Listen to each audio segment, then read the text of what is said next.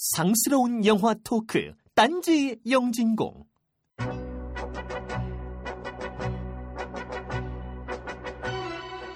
국민 건강을 염려하시어 담뱃값도 올려주시고 나태한 국민들 정신 차리도록 소득공제도 깎아주시는 위대한 영도자와 위플래시의 플래처 교수는 무슨 차이가 있을까요?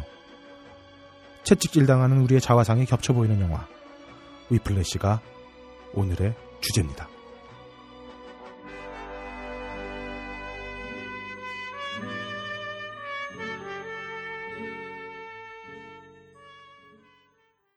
딴지 영진공을 사랑하는 전세계 청취자 여러분 안녕하십니까? 아, 진짜 봄이 왔습니다. 삼월 마지막 주에 보내드리는 딴지 영진공입니다. 어... 걸리면 겨울이 온 것 같아요. 예, 그렇고요. 자, 출간 한 달을 맞이한 귀로 보고 눈으로 듣는 이야기, 어, 영화 이야기 딴지 영진공의 초판이 어, 물류창고에서 어, 절반 정도 나갔다는 음. 훈훈한 소식이 들어왔습니다. 우! 예. 근데 그냥 그건 매대에 나가 있는 거지. 예, 매대에 나가 있는 거예요. 판매가 아니잖아요. 어, 그러니까 이 말은 정확하게 얘기하면 초판 삼천 부 중에 천오백 권 정도가 물류창고에서 나갔다. 어, 음. 판매된 게 아니라 음. 뭐 그런 거고요. 어, 많이 잡으면 그래도 얼추 한 천 권 가까이가 나갔지 않았을까? 오백 권. 아, 그러니까 우리가 산 게 한 오백 권 되고 음. 어, 어, 좀 우리만 그냥... 샀을 거야. 뭐 앞으로 이제 얼마 안 남았어요. 육천 권. 네, 요것만 더 팔면 되고요. 음. 어, 우리가 두 번째 시리즈로 나가기 위해서는 요 정도 남았고, 어, 미리미리 우원님들은 지하철 선점해 주세요. 일 호선과 구 호선까지. 음. 그러면은 저희가 조만간 지하철에서 여러분을 뵐 수 있을 거고요. 구 호선은 팔다가 살인 나겠던데. 어, 그러니까 빨리빨리 잡어. 이 호선, 구 호선 피해 주시고. 음. 아, 그리고 오늘부터, 어, 매주 한 분씩께 앨리스님의 새 책, 그, 먹방북이라고 해야 되나? 네. 아, 먹방이 아니라 이거 약간 한밤중에 열면 아, 큰일 나는 큰일 책. 나는 책이죠. 아, 어 정말 위가 꼴릿한 아, 그런 책. 안티 다이어트북. 네, 그죠. 네. 네. 아무것도 아닌 날 보내드리도록 하겠습니다. 우리의 강력한 경쟁자다. 사진이 진짜 먹음직스럽고. 아, 진짜 맛있어. 어, 음식 사진이요. 그런데 음식 사진보다는 어, 그 앨리스님이 켜이 살아온 어떤 인간에 대한 기본적인 애정이 가득한 책이다. 애정까지는 잘 모르겠지만 그게요. 어, 다양한 불효를 경험할 수 있다. 아, 그렇죠. 어, 그런 책이고요. 어, 그리고 절찬 판매 중인 딴지 뮤직. 음. 아, 너클볼러님이 야심차게 기획한 딴지 뮤직이 아, 이제 좀만 더 힘을 보태면 어, 주류 유통에 당당한 견제 세력으로 자리 잡지 않을까 싶습니다. 아. 알아보지도 않고 그냥 쓰지 마세요. 어쨌든 어, 뭐 이 시장이 자리를 바로 잡아야 뭐 인디, 언더, 어, 아무튼 이 비주류 음악의 자양분이 되지 않을까. 아, 물론 김진 씨가 잘 되는 꼴은 제가 볼 수 없지만 또 김진 씨가 없으면 딴지에서 어, 놀려먹을 인간이 없다. 그래서 책상 빼지 않을 정도로만 어, 관심 가져주시면 좋겠다. 이런 네, 현재 합니다. 거의 육백 장 가까운 어, 판매를 이루고 있는 상태라고 하더라고요. 앨범 단위로 파니까 되게 많이 팔렸네요. 어, 그렇죠. 네네. 아, 그리고 아, 하나 더 인, 소식이 있는데 어, 무비스트에서 디에스피 서비스를 시작한다고 그래요. 그게 뭐예요? 디피에스인가? 뭐 홍보를 해주려면 좀 제대로 알아오시든가. 잠깐 아니 제, 내, 제가 나, 이거 내가 적어왔는데 원고에 영어여서 그래요. 영어여서. 그러니까 디지털 시네마 패키지. 아, 지, 디에스피가 맞네요. 어. 디씨피는 디씨피겠죠. 디씨피래요. 시네마인데 왜 했어요? 네, 디씨피 어, 서비스를 한다는데 저희 이름을 팔면 최저 가격에 음. 영진공 이름을 팔면 해준다고 하셨으니까 음. 관심 있는 분들은 저희 그 딴지 라디오 영진공 게시판에 메일 주소 질문사항과 함께 남겨주시면 제가 안 깎아주면 멱살 찬스를 써서라도 뭐 깎아드리도록 하고요. 네, 정확하게 무슨 서비스예요? 그러니까 이제 디지털 영화를 찍은 다음에 그 네. 이제 디지털로 변환해가지고 작업하는 서비스. 컨버팅 해주는 서비스? 컨버팅뿐만이 아니라 뭐 색보정 뭐 이런 것들 다 아, 후반 후반 작업 후반 작업을 네. 전체를 하는 네, 서비스고 음. 거기에는 그 시사실도 있대요. 그래서 디에스피로 변환된 파일들을 바로바로 볼 수 있는 디씨피. 아, 디씨피. 어. 디에스피가 뭐죠? 그 옛날에 옛날에 컴퓨터 도깨비 그게 디에스피였는데. 아, 아 그런가요? 어, 어쨌든 어, 그거랑 헷갈렸어요. 디씨피 서비스 되니까 어, 여러분들의 어쨌든 업계 종사자분들 중에 한번 고려해 보실 수 있을 것 같네요. 네. 고려해 주시면 감사하겠고요. 자, 잡선은 이 정도로 하고 오늘 참여하신 우원님들 소개해드리도록 하겠습니다. 먼저 밴드에서 드럼을 맡아본 적은 없지만 네, 절대 없습니다. 집에서만큼은 동네북인 데뷔전님 나왔습니다. 네, 해비조입니다. 반갑습니다. 네. 네. 육체는 순결하지만 어, 뇌뇌만큼은 아주 드럼. 함장님도 나오셨습니다. 지금 이게 개그라고 치는 거예요? 괜찮지 않았어? 나. 어디 딴 방송에서 자꾸 더러운 걸로 들었지 않나? 그래, 죄송하고요. 어, 다음으로 영화 더러운 방송을 하더니 네. 아, 모든 게 다 드럼으로. 저희 다운로드 수가 어, 박세롬이 엔지니어가 알려줬는데. 어, 하이피델리티를 넘어섰다. 아 진짜? 예. 아 이거 그냥 첫 방송의 특수다. 네, 그래요. 어. 두 번째 방송이었는데 아, 파일럿은 빼고. 네, 그래요. 어, 사람들이 어, 실수로 다운로드를 눌러놓고 그러니까. 끊기를 안 했다. 네, 그래요. 자 다음으로 어, 영화의 경제 이야기를 가져왔다가 동네북이 된 남자. 어. 그러나 경제에서 영화로 북치고 장구치는데 독보적인 남자 무한담불님도 나오셨습니다. 어, 어, 어. 반갑습니다. 네. 껄님, 예. 저 마음에 안 드시죠? 눈 똑바로 깜빡이시죠? 실장님. 소개가요. 그래요. 그게, 아니, 박세로미님께 다시 한번 확인하고 싶은데, 정말 여성들 사이에서 그게 남자들 치면, 뭐, 족같냐? 뭐 이런 느낌의 비아냥이에요? 아니, 그게 맥락을 음. 따져봤을 때, 음. 이제 표정이나, 음. 뭐 상황이나 이런 걸 종합해서 보면 약간 좀 비슷하지 않나. 그런 뉘앙스다? 네. 어. 근데 우리가 아니, 종합적으로. 난 영상을 못 봐서 그래. 어, 그 박세로미 엔지니어가? 어 영상은 저 그 봤어요. 유출된 오. 영상이 예원은 얼굴이랑 다 나온 걸로 알고 있고 이태임은 목소리만. 이태임은 목소리만 들렸다고 하니까 예원의 얼굴과 제스처가 다 나왔을 테니까 사람들이 어. 그런 맥락을 이해하지 않았을까. 아니 난 이게 사실 제 주변에 이 얘기한 사람이 아무도 없었거든요. 음. 오늘 점심을 먹는데 어디야 저 삼성동 쪽에 있는 음. 사무실 많은 데서 그냥 음. 직장인들 옆에서 저도 그냥 밥을 한 끼 먹었었는데 옆에 직장인들이 내 왼쪽 테이블은 여자 직원 네 명과 남자 직원 둘이 왔고 내 음. 오른쪽은 나이 지긋한 이미 차장은 넘어선 부장님급 음. 둘이 와서 식사를 하시는데 양쪽이 다 그 얘기를 하고 있는 거예요. 그러니까 드라마 미생이 잘못된 거야. 음. 보통 식사하러 가면 그런 얘기를 해. 직장인들이 막 그런 얘기 안 한다고. 잠깐 우리 박세롬이 소개를 아직 못했다. 아 죄송합니다. 네. 어, 제가 여러분들 살렸어요. 자 마지막으로 어. 딴지 라디오의 B사감. 아, 무슨 소리야. 딴지 영진공의 플래처.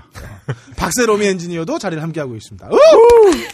안녕하세요. 박세롬이입니다. 아, 이거 저 모독인데? 그래, 아, 그래요? 사가면 테러 당하겠는데? 아, 그러니까. 그래요. 아, 우리를 관리하고 있다. 아, 아, 우리가 기숙사 생이고. 그게. 비사관가로. 안 보셔서 그런 건데요. 아니, 공과. 공과 깔았다는데 비사감은 어떻게 써? 아, 아니, 비사감 얼마나 로맨티스트야. 그 깐깐한, 어? 그 사감 선생님이, 어? 혼자 혼자 방에 들어가지고 어머 이러시면 안 돼 이러면서 아니 그 어, 학생들의 편지나 뺏어보고 있는 어, 그 삐사감하고 어. 어떻게 어 성녀 박세롬이 양을 비교해. 아, 큰 잘못하셨네. 제가 그래도 비조님이 비조님이 뭔가 아브라사스니까 뭔가 받고 있다. 아 난 G 사감이라고 그랬는데. 그래요. 잡살 이 정도로 하고 지난주 똥 치우고 가겠습니다. 아, 미스터 디케이님, 애국청년 변희재 다큐링크 감사합니다. 변희재 선생님의 동작을 출마를 진심으로 환영합니다. 이분의 어떤 득표수가 어, 이 시대의 바로미터가 될 아하. 것이다. 아, 이렇게 생각을 하고요. 자, 좋은 친구 투님은 리바이어던과 인서전트 영화를 보고 오셨는데 대한민국의 현주소와 많이 닮아있는 영화라고 들어가셨어요. 어, 근데 러시아는 좀 우리보다 더 하지 않나요, 거기? 어, 그럴걸요? 네, 근데 우리가 저 상태를 곧 역전할 수 있겠다. 푸틴과 뭐 크게 지금 정부가 달라 보이지 않는다. 아, 근데 러시아는 푸틴만의 문제가 아니라 네. 그냥 길 가다가 경찰하고 툭 부딪혀도 네. 너 이 새끼 뭐 이런 거 바로 네. 그러니까 거의 팔십 년대도 한국이 그 정도는 아니었던 아, 거죠. 그래요. 거기 좀 만만치 않더라고요. 곧 따라잡을 수 있을 겁니다, 저희가. 아, 아니, 우리가 공권력이 그렇게 되긴 어렵긴 어려울 것 같은데. 음. 예, 뭐 그런 그런 걸로 뭘 진지하게 받든 그래 이걸. 아니, 이거 좀 아니야. 이거 내 좀 개그를. 그래도 그래요. 개그라고 하더라도 아, 아. 시민들의 수준이 아, 있지. 아, 예, 알겠습니다. 아, 그 아. 수준이 있는 걸로. 자, 크와왕 이런, 이런 상황에서 변희재가 돼버리면 어떡하는 거야? 러시아 되는 거지 뭐. 자, 크와왕 그때 가서 다시 생각하는 거예요. 아. 크와왕님은 팔십이 회에서 서민님의 기생수 이야기가 짧아서 아쉬웠다면서 음. 대신에 해비조님 딴따라에 더 집중할 수 있었다고 하셨어요. 어. 어우, 제 서민 형 옛날부터 좋아했어요. 후가, 제대로 된 후광효과를 받았다. 어. 자, 애국학자님은 박세롬의 엔지니어의 쩌리 시절을 회상하면서 음. 매너 메이크스맨에 대한 맞죠? 매, 매너 메이크스맨에 네. 대한 논문 한 편을 남겨주셨어요. 어, 칼리지에 대한 아주 자세한 설명과 함께 음. 어, 저 이분 국내 복귀하면 우리가 팔월 관련 영화로 한번 모셔야 될 것 같아요. 음. 자, 근영사랑님은 앰비언트가 맞는 설명이냐고 말씀해 주셨는데 그건 뭐 그 아, 우리가 누차 들어서 알고 있어요. 그리고 댓글에도 어. 이미 해주셨더라고요. 네, 네. 우리 앰비언스 앰비언트 사운드를 앰비언트 사운드가 이제 음, 네. 앰비언스다. 그렇죠. 음. 드림 아, 두려워서 그렇게 부른다. 음. 자, 똥밍님 거의 없다님에게 깃발을 꼽으며 영화를 리뷰해달라고 하셨는데.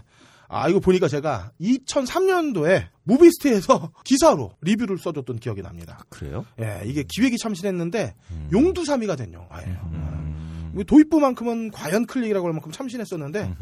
어, 여주인공 이름이 안주리나. 아, 성이 안 쓰고 이름이 주리나인가? 안주리나인데 그, 되게, 되게 아쉬웠던 게 돋부만 그렇게 시위 장면에서 외침이 있고 그들이 그냥 되게 평이한 어떤 에로물의 답습이어서 그게 참 안타까웠던 영화예요. 기획이 아주 좋았어요. 자, 딴지 고스트님의 다양한 스윙 댄스 링크 감사합니다. 음. 죽어도 저는 춤을 그렇게는 못 출 것 같아요.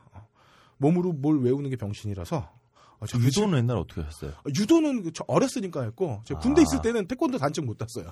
음. 중대에서 유일하게. 자, 이 번 창고님은 여신급 여배우들이 때로 출몰하는 인도 영화 특집은 어떠냐고 하셨는데 음. 어, 제가 이십 세기 쪽에 하이텔이나 피시서브 그 영키방에서 문제 내려고 옛날 인도 영화 비디오 테이프 짝퉁으로 들어온 거 막 두 배속으로 봤던 어, 그 기억은 나네요. 아, 그래도 네. 의지가 있으셨네요. 그걸 그러게요. 볼 생각을 했으니. 근데 이제 최근에 본 영화는 세월간이 정도. 아리즈 굿인가? 네. 올 이즈 굿을 거기서는 아, 아리즈 굿. 네, 아리즈 굿이라잖아요. 음.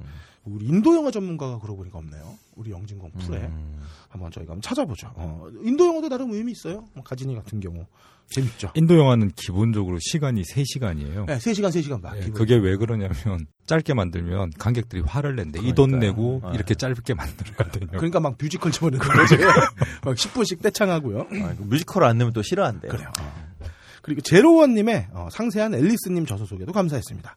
아브락삭스님은 함장님께 다시 별표 순위로 돌아가달라고 소주 마시고 외쳐주셨어요. 어.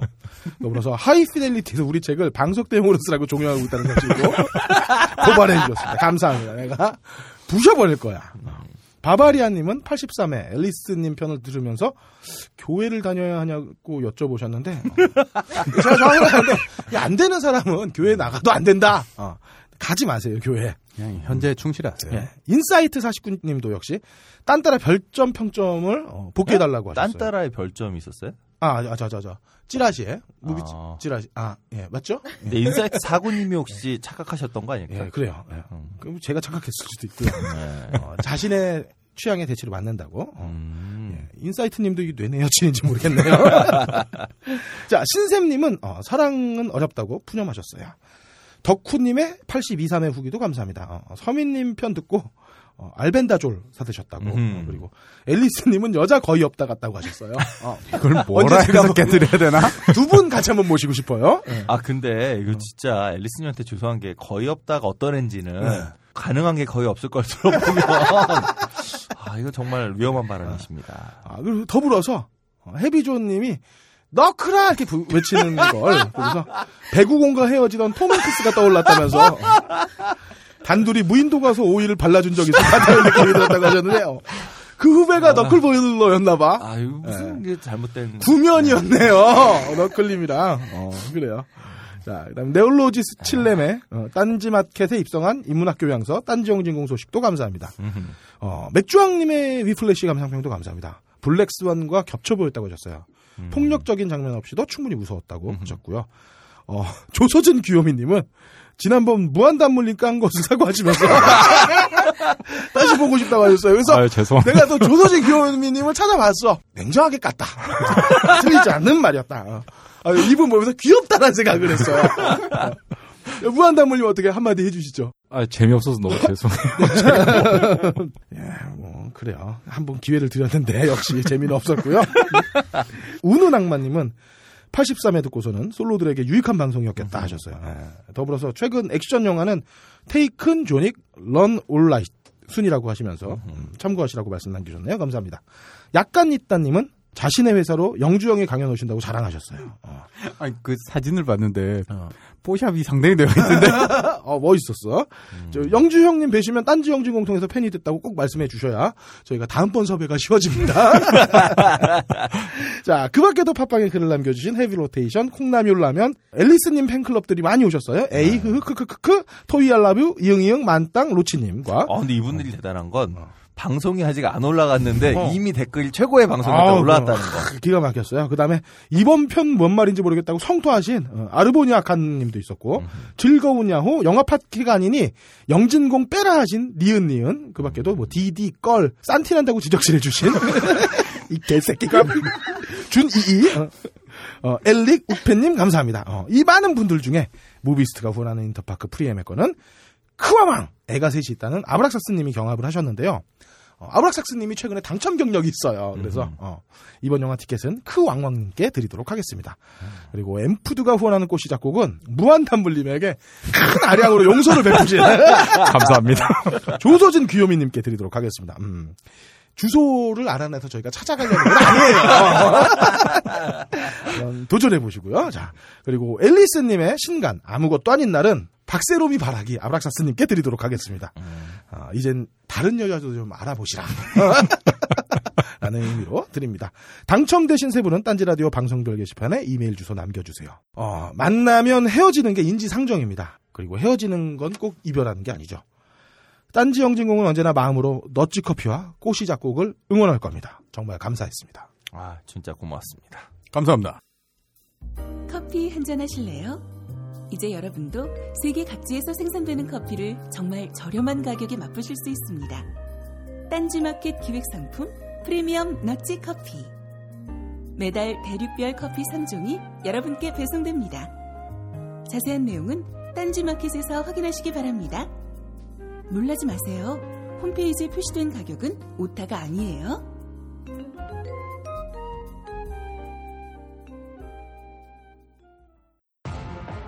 제가 생각할 때는 미션 임파서블 삼에 나오는 토끼발 같은 존재다.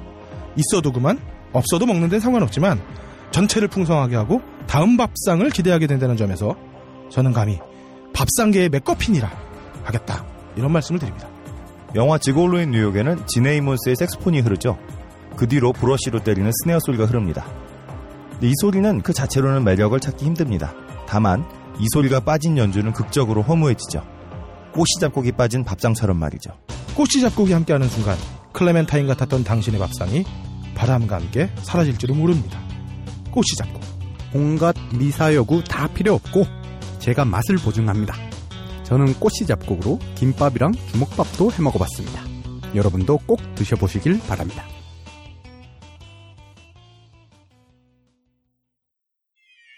발가벗겨 디벼보는 영진공 전당포. 자, 전당포 시간입니다. 어, 무한단물님, 오늘 위플래시죠? 네. 뭘 어떻게 엮으려고 지금? 아니, 그게 아니라 몇 주 재밌었잖아요. 이제 한번 쉬어갈 때가 됐죠. 그리고 워낙 뭐, 우리 해비존님은 음악 이런 게 전문가시고, 저는 그냥 전문가니까. 왜 그러세요? 아, 이게 교수님이 뭐 전문가 이런 말 쓰면, 아, 괜찮다, 이거. 그래. 자, 오면서 이렇게 생각을 해보니까, 네. 사실은 음악을 다룬 영화들이 굉장히 음. 많았었죠. 그래서 그렇죠. 단순히 좀 생각을 짚어봐도 아마데우스, 음. 이제 모차르트의 삶을 이야기했던 음. 그 다음에 베토벤 이야기했던 불멸의 연인, 네, 네. 그 다음에 생골 들랭부하고 마랭마레를 이야기했던 어 누군지 모르겠다. 아, 비올이라고 그 첼로 이전 악기가 있어요. 아. 그러니까 비올 연주 대가를 했던 세상의 모든 아침, 음. 제라르트 파이오가 나왔던 그때, 영화 어떻게, 제목은 아니, 기억이 나는데 음악 영화를 하면 사랑과 사랑도 리콜되나요? 음. 스쿨 오브 락 이런 수준으로 나가야 되는 거 아니에요? 아, 그러니까 그렇죠. 제가 지금 드린 말씀은 뭐냐면 음악가들의 인생을 가지고 아, 인생. 그걸 통해서 오히려 그 시대 상을 보여주고자 했던 음. 그런 음악들이 있었고 어, 스쿨 오브 락은 어, 한 음악가의 음, 음. 일탈과 그리고 이제 시대상. 뭐 커트 코베인을 다루었던 라스트 데이즈 음. 구스만 산트 감독 영화도 있었고 정작 그 영화에 커트 코베인 한 번도 안 나오는데 어쨌든 어, 그랬던 영화도 음. 있었었고 I'm not there I'm not there 네. 네. 그리고 이제 아까 말씀하신 사실은 위플래시랑 정확히 반대 지점에 있는 영화. 그러니까 교육과 음악을 아. 같이 엮었는데 음. 예를 들어서 위플래시 같은 경우는 엘리트 교육에다가 굉장히 강압적인 교육 방식이었고 음. 여기는 엄마 아빠들은 다 엘리트 교육을 원하는데 애들 모아서 즐겁게 락을 스크로블락이 스크로블락이 있었던 거죠. 거기서 되게 강압적이었어요. 어? 애들, 어. 애들에게. 애들에게, 막, 어, 음. 그, 락과 메탈의 역사와 계보를 알려주면서. 심지어 서열을 가리고. 어. 어. 그리고 막 외우라고 그러고. 이거는 득쓰레기라고 그러고 막. 안 돼. 자, 그리고 이제 정말로 재즈를 다룬 영화들은 미국 영화에 굉장히 많이 나와요. 그쵸. 그러니까 클린트 이스트우드. 그러니까 버드. 여기도 나왔던 음. 찰, 찰리 파커. 아, 찰리 파커를 다루었던 버드. 음. 음. 버드. 해란 얘기죠. 버드즈. 버드즈. 아니지, 그리고 그냥 버드. 어, 그래요. 그 사실은 천구백이십 년대 금주법 시절에 이 깽단의 사실 지하 경제가 굉장히 발전을 하면서 그렇죠. 그게 재즈 음악의 어떤 경제적 토대가 됐었거든요. 음. 그 당시에 이제 레스트 영하고 콜맨 호킨스라는 굉장히 뛰어난 재즈 색소폰을 부시는 분들이 있었는데 음. 음. 이분의 대결들을 가지고 교차 편집하면서 그 깽단의 이야기를 다루었던 로버트 할트만 감독의 캔자스시티. 음. 음. 그렇죠. 그다음에 스파이크리 감독이 재즈 음악가들을 통해서 중산층 흑인들이 음. 그들이 중산층이라고 얘기를 하지만 사실 얼마나 힘든가에 관한 이야기들, 그다음 백인이 얼마나 떨어져서 살 수밖에 없었는가에 관한 이야기를 담았던 모베터 블루스, 뭐 이런 음악들이 있는데 사실 이번 그 위플래시를 보면 재즈를 다룸에도 불구하고 백인들이 네. 나오고 또한 교육적인 부분을 다룸에도 불구하고 사실은 우리가 교육에 관한 영화들 생각을 곰곰이 해보면 예전에 파인딩 포레스트라든가 혹은 어. A Few Good Men이라든가 음. 뭐 전설적인 예전에 그 어필 굿맨 아 저기 구딜 헌팅 구딜 헌팅 죄송해요 구딜 헌팅이라든가 죽은 시인의 사회에서 그런 영화들은 보면 다 선생님이 아이들을 감싸안고 막 이러는 그렇죠. 건데 음 그런데 예. 음. 그런데 이 영화는 정말로 이제 완전히 다른 형태의 음. 교육과 음. 그다음에 완전히 다른 형태의 음악을 보여주고 있죠. 음. 오늘도 왠지 분위기가 딴따라가 두 시간 될 것 같은 그런 느낌이 들지만 예, 사실 어, 우리 식교육이지 우리 식교육. 자 우리 식공부. 사실 요번 아카데미 영화상을 보면 편집상이 굉장히 흥미롭기는 했었어요. 음. 그러니까 노미네이트 됐던 작품들 중에서 가장 수상이 유력했던 게 두 편이었는데 하나가 보이후드였고 아, 그렇죠. 다른 하나는 위플래시였죠. 음. 보이후드 같은 경우에는 정말 긴 기간을 네, 그렇죠. 백육십팔 분 동안 줄인 것이고 음. 사실 위플래시는 십구 일 동안 찍은 걸. 그렇죠. 그러니까 포스트 프로덕션부터 시작을 해서 마지막 프로덕션까지 딱 한 달이 걸렸다 그러더라고요. 보이후드 같은 경우에는 리차드 인클레이터의 어떤 재력을 보여준 영화가 아니다. 어, 이렇게 찍어도 먹고 살 수 있다. 음, 에다 놓고도 자기가 죽더라도 꼭 죽는 것까지 담아서 처리를 음. 해달라고 부탁을 네. 했을 만큼 이 영화에, 그 영화에 대한 애정이 음. 굉장히 높았었다 그러더라고요. 그래서 이 위플래시 같은 경우는 정말로 짧은 시간을 찍다 보니 영화 자체가 굉장히 계산적으로 그러니까 음, 그렇죠. 이미 먼저 작업들을 굉장히 했다라는 음, 음. 느낌들이 많이 들게 이런 커트 분할이라든가 이런 그렇죠. 부분들이 명확히 음. 있었던 것 같아요. 그래서 사실 위플래시가 음. 처음에 썬댄스에 십 분짜리로 단편으로 어, 먼저 네, 시작이 됐었죠. 공개가 됐고 네. 이게 그 관객상을 받으면서 거기서 투자를 받아서 아. 굉장히 빠르게 찍은 거죠. 음. 음. 그래서 그 다음에 그러니까 이천십이 년에 썬댄스에서 처음에 십 분짜리가 나갔고 이천십삼 년에 다시 썬댄스에 나가서 음. 최고 관객상이었나 어, 장편으로. 또 네, 장편을 또 받은 그런 특이한 영화인 거죠. 그 첫 장면부터 음. 이 앤드류가 드럼 연습을 하고 있는데 음. 제이케이 시몬즈가 그것을 바라보면서 들어가는 그 장면을 음. 제이케이 시몬즈 그러니까 플래처 교수의 그 관점에서 음. 네.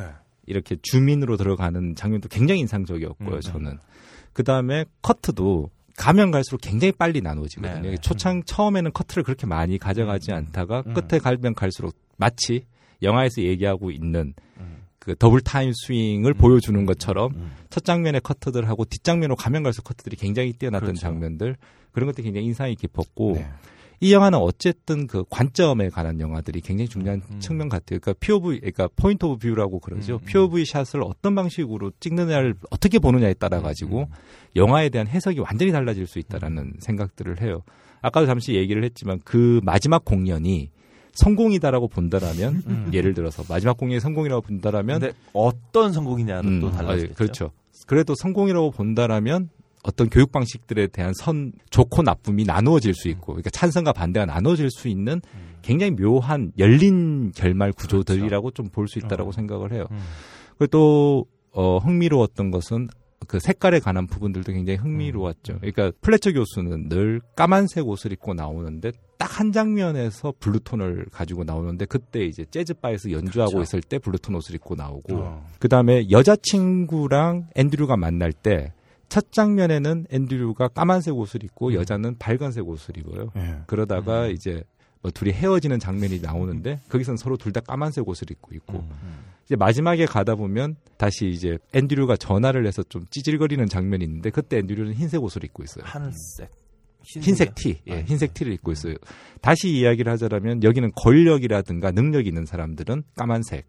음. 그다음에 힘이 약하고 모자라는 사람들은 흰색. 특히 그 트롬본 불어서 이제 문제가 생긴 아이가 있는데 음. 걔는 굉장히 흰색 옷에다가 좀 이제 이런 식의 어떤 색깔 배열들을 음. 통해 가지고 권력에 대한 이미지들을 만들어내는 생각들 이런 것들이 감독의 의도를 충분히 해석하는 데 있어서 중요한 포인트가 되지 않을까 싶어요. 그러니까 어떤 결말에 대한 결론들을 여기서 뭐 끌어내자라는 이야기는 아니고요. 네. 제가 드리는 말씀은 그만큼 영화 자체가 굉장히 은유적으로 만들어져 있고 그 은유들 속에서 어떻게 은유, 은유, 은유. 사실은. 네. 오늘 오면서 그래도 교육에서 아이들은 네. 고추로 때리는 그게 발음이 안 될 것 같아서 어, 왜 아, 고추로도 때리면 고추로도 아, 때리면 고추로도 때리면 안 된다. 그걸 내가 그래서 그게 겁이 나서 말을 안 하고 있어요. 어, 학교에서 고추로 때리시나 봐요. 그러니까 이게 아, 환장하겠어요. 어느 대학교인지 제가 꼭 한번 구경하고 아, 싶다. 성희롱 학교인데 고추로도 때리지 않는 학교. 어쨌든. 그래서 이 영화들을 놓고 해석에 관한 부분들은 사실 영화를 굉장히 집중해서 봐야 되는 부분들이 네. 좀 있다는 말씀은 드리고 싶더라고요. 그래서 사실 어떤 교육 방식이 옳은가에 관한 이야기를 하는 건 굉장히 지난한 문제라는 생각은 해요. 네. 근데 예전에 이천사년도에 이제 오바마 정부가 네. 두 번에 걸쳐 가지고 미국 대선에 실패를 해요. 음. 그걸 이제 일반적으로 부시의 뺄셈 정치라고 하는데 어차피 우리나라도 마찬가지죠. 오십일 대 사십구라고 치면 이건 음. 숫자가 고정돼 있는 거예요. 그러니까 부시가 생각하기에 민주당 지지하는 애들은 때려 죽여도 공화당을 찍지 않는다. 음. 공화당 지지하는 애들은 때려 죽어도 민주당을 찍지 않는다. 그러면 우리 편을 돈독히 하는 게 중요하다. 음. 그러니까 지금 우리나라도 정확히 한 백만 표 정도 차이거든요. 백만 표면 울산시 혹은 네. 수원시 정도의 사이즈인데 그 정도의 스윙, 그러니까 새누리당 혹은 지금 뭐 민주당 이 사이를 왔다 갔다 그리는 사람이 백만 명이지 그 외에 다른 숫자들은 이미 고정되어 있다라고 본다라면 네. 우리 편을 위한 정책이 필요하다. 라는 게 부시의 방식이었어요. 그래서 부시는 음. 강한 미국, 강한 아버지 상을 가져가면서 얘기들을 하고 있을 때 강한 아버지 밑에서 네. 아니 부시 아버지는 약간 좀 띠리하지 않았나? 그러니까 약간 바보였는데 아니, 그 집은 부자가 음. 다 좀 띠리한 음. 걸로 그렇지만 어쨌든 아들 부시는 그 텍사스의 보안관의 이미지들을 아. 좀 많이 차용을 해서 썼죠. 알고 보면 알코올 중독으로 고생했던 음, 애가 띠리한 애인데 정말 그러니까 그 당시에 이제 민주당이 프로젝트를 하면서 그 레이코프라고 얘기하는 교수한테 프로젝트를 맡겨요. 음. 그래서 이분이 언어학자인데 음. 코끼리는 생각하지 마라는 책을 써요. 그 내용이 뭐냐면 사람들 아, 보고 코끼리? 어, 코끼리가 공화당의 상징이죠. 네, 네. 사람들한테 코끼리를 생각하지 말라고 얘기하는 순간부터 코끼리만 생각한다는 거예요. 음. 아. 그러니까 언어학적으로. 그래서 언어적 방식들을 다 분석을 해보니 공화당이 주장, 그러니까 보수주의자들이 주장하는 것은 세상은 굉장히 타이트하고 힘든 곳이기 때문에 음. 네가 여기서 성공을 하기 위해서는 규율이 필요하고 음. 애가 태어났을 때부터 얘는 내버려 두면 우리가 소위 말하는 성악설이죠. 나쁜 애기 때문에 네. 가르치지 않으면 애가 버릇이 없어지고 사회에 낙오가 된다. 음흠. 미국 애들은 그 당시에 가장 지금도 뭐 그렇겠지만 루저라는 욕이 굉장히 심한 욕이거든요. 음. 패배자라고 얘기하는 게. 그걸 이끌어내기 위해서는 정말로 회초리가 필요하고 음. 굉장한 탄탄한 교육이 필요한데 음. 그 강한 아버지의 인상을 공화당이 채용을 한다라면 민주당은 반대 이미지로서 자상한 아버지의 이미지. 음. 예를 들어서 얘가 착한 애니까 우리가 서로 소통을 하고 얘랑 공감을 할 수 있다라면 음. 얘들은 충분히 자신의 가능성을 발전시킬 수 있을 것이고 음. 그리고 주변에 떨어져 있는 아이들을 보담할 수 있을 때, 즉 공동체의 개념을 가지고 갔었을 때만이 진보적 가치를 가져갈 수 있다라는 입장을 이제 분석을 하게 되죠. 그리고 나서 이제 그 이후에 민주당의 오바마 선거 캠페인부터 시작해서 우리는 할 수 있습니다라고 얘기하는 그 유명한 캠페인들이 다 어떤 부분들이냐면 같이 한다. 그다음에 음. 자상한 그 부모의 이미지 이런 것들을 계속 입혀오는 관점들을 음. 가져가게 되죠. 걔들은 지금 일관되게 계속 그런 포인트로 음. 얘기들을 음. 하고 있어요. 그런데 그렇게 본다면 사실 플래처 교수는 굉장히 보수적인 입장에 서 있는 아버지라고 음. 볼 수 있죠. 새누리당도 어떻게 보면 딱 두 마디로 정리를 할 수 있어요. 지난 정권이랑 이번 정권. 어. 내가 다 해봤는데와 그래서 내가 하겠다는 거 아닙니까? 어? 그러니까 새누리당 두 마디는 아닌데 그게 다. 아, 그러니까 그 두 문장으로 아. 음, 보수적인 입장에서 놓고 본다라고 친다라면 사실은 국민들을 교육시켜야 되는 건 맞아요. 음. 그러니까 국민들이 자칫 잘못하면 빨간색 책도 읽을 수 있으니까 그 책도 못 읽게 해야 되는 네, 것이고 그렇지. 굉장히 인상적인 말이죠. 그 플래처 교수가 늘 하는 말이 In my tempo. 음. 내 템포 안에 들어오게 만들어야 된다라는 음. 거죠. 그러니까 부모님들이 예를 들어서 애를 키울 때 애를 좀 강압적으로 키운다라든가 얘를 규율 있게 키운다라고 얘기하는 것은 내가 생각하고 있는 그 템포 안에 네가 들어와야 된다. 음. 사실은 그것을 이번 영화는 명확히 보여준다라고 저는 생각을 하거든요. 예, 이게 옳고 그르고의 문제라기보다는 음. 어떤 관점들을 가지고 음. 우리가 생각을 해봐야 될까에 대한 문제예요. 그러니까 끊임없이 플래처 교수는 그 유명한 거기도 나오는 대사긴 한데 그 친구는 왜 뽑으셨어요? 라고 물어봤더니 그건 너를 자극하기 위해서 음. 뽑았을 뿐이야. 그러니까 음. 끊임없이 경쟁에 몰아넣고 네. 그다음에 그 경쟁에서 나고 하면 그 밴드에서 떨어져 나오면 음. 마지막 페스티벌에 쓰기 전에 네가 여기서 실수를 해서 두 번 다시 나 못 쓰게 할 거야 라는 이야기도 이렇게 할 수 있을 만큼 어떤 경쟁과 자기의 시스템 안 속에 들어와 주기를 굉장히 바라거든요. 음. 음. 그래서 나중에 앤드류랑 이야기할 때 저도 그 부분이 굉장히 인상이 깊었는데 뭐 어떤 여러 가지 문제들이 있음에도 불구하고 거기서 나의 교육 방식이 틀렸다가 아니라 다른 사람들이 내 진심을 못 알아주기 때문에 음. 너를 위해서 하고 있는 내 마음을 몰라주기 음. 때문에 문제가 있는 것이고 음. 또한 더 큰 문제는 다른 사람들이 나의 방식을 따라와 주지 않기 때문에 재즈가 이 꼴이 났다. 그렇죠. 음. 스타벅스에 가서 음악이나 들으면서 스타벅스 재즈 음반이나 그 우리 우리 학교 다닐 때 어. 우리를 주협해던 모든 선생들의 레토릭이 그거였는데요. 사랑의 매라는 네, 사랑. 엄청난 레토릭이었죠. 너 잘되라고 하는 거야 이 새끼야. 음. 어머니 왜 안 와? 어? 어?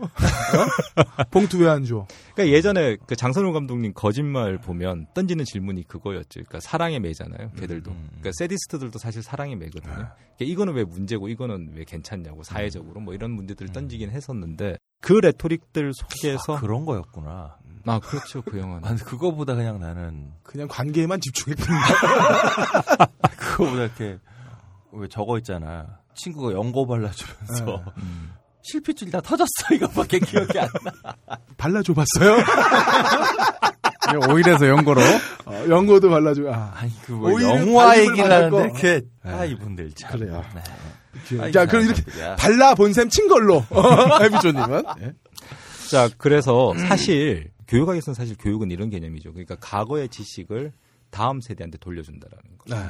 사실은 그게 선생님이라는 게 먼저 선자의 인생 생자지 않습니까? 그렇죠. 그러니까 저랑 뭐 해비조님이나 이런 사람들은 사실 교수예요. 네. 우리가 뭐 인생의 표본으로 보여줄 게 음. 없어요, 사람들한테. 음. 그런데 선생님은 학생들한테 그렇죠. 적어도 인생의 표본이 돼야 되는 거지 뭘 음. 단순히 학습을 전달해주는 음. 그런 건 아니거든요. 음. 어떻게 놓고 본다라면.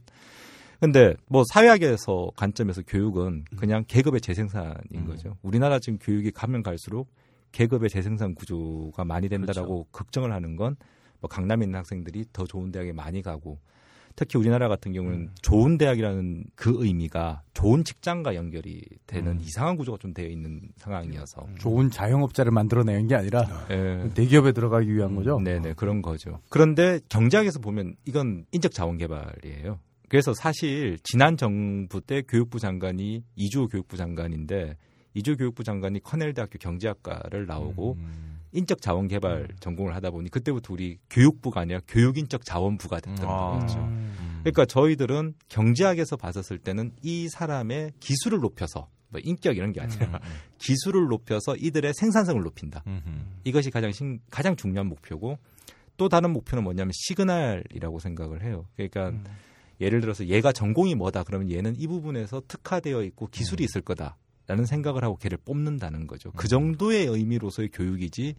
근데 사실 플래처 교수를 보면 그런 의미가 굉장히 있거든요. 음. 예를 들어서 앤드류 같은 경우에는 거의 사생활이라고 얘기하는 개념이 없는 사람처럼 음, 나와요. 그러니까 그쵸. 처음에 여자친구랑 사귀었다가 여자친구한테 이별을 통보할 때도 나는 드럼 쳐야 되기 때문에 너랑 헤어져야 돼. 음, 음. 그다음에 근데 이미 슈퍼 드러머도 아니야. 그리고 가족들하고 식사하는 씬이 있는데 거기서도 이제 다른 가족이 너는 친구도 없는데 어떡하겠냐 그랬더니 나는 음. 친구 사귀는 것보다 찰리 파커처럼 되는 음. 게 좋다. 뭐 이런 식의 얘기들을 하죠. 그러니까 뭐냐면 얘는 정말 기술적으로 드러머의 발전 과정을 음. 다지기 위한 그런 마음가짐밖에 없는 것인데 음. 사실은 이게 경제학적 관점에서 본다면 굉장히 뛰어난 거예요. 예를 들어서. 이게 참 이제는 교육 자체를 뭐라 그래야 되나 어떤 기술의 연장선으로 음. 보는 면에서 어, 되게 슬픈 게 하나 예를 들어보면 왜 이 차 세계대전 이전에 독일 물리학자들 막 그 전기들 하이젠베르그나 음. 그런 사람들 전기들 보면 독일은 대학 들어가면 예과가 있어 이 년 동안. 그래서 음. 문학, 철학, 역사를 배운다고. 음. 그러니까 얘네들이 이론 물리학이나 이런 거에 엄청난 그 상상력을 발휘할 수 있었거든요. 독일 전역을 여행 다니면서 음악 음. 하나씩 할 줄 알면서 밤하늘의 별을 음. 보면서 막 보아한테 보내는 편지인지 그 하이젠베르그 전기 마지막에 보면 메일을 하나 보내거든요. 친구한테. 받은 건지 보낸 건지 모르겠는데 그 맨 앞자에 그런 얘기가 있는 거예요. 그 성경의 첫 장 보면은 태초에 말씀이 있었다. 근데 사실 말씀은 인간이 없었기 때문에 그건 법칙으로밖에 설명할 수가 없다. 번역을. 근데 이게, 이게 그 라틴어로 로고스래요. 음. 그 말이라는 게. 이성. 음. 이 로고스는 그리고 그 법칙은 자연밖에 없었기 때문에 태초에 자연 법칙밖에 없었다라고 생각을 음. 하는 거야 사람들이. 음. 그러니까 신이 뭐냐. 신은 자연 법칙이다. 음. 이런 어떤 상상력의 나래들은 사실 인문학적인 소양 없이는 키워질 수가 없는 거거든요. 음.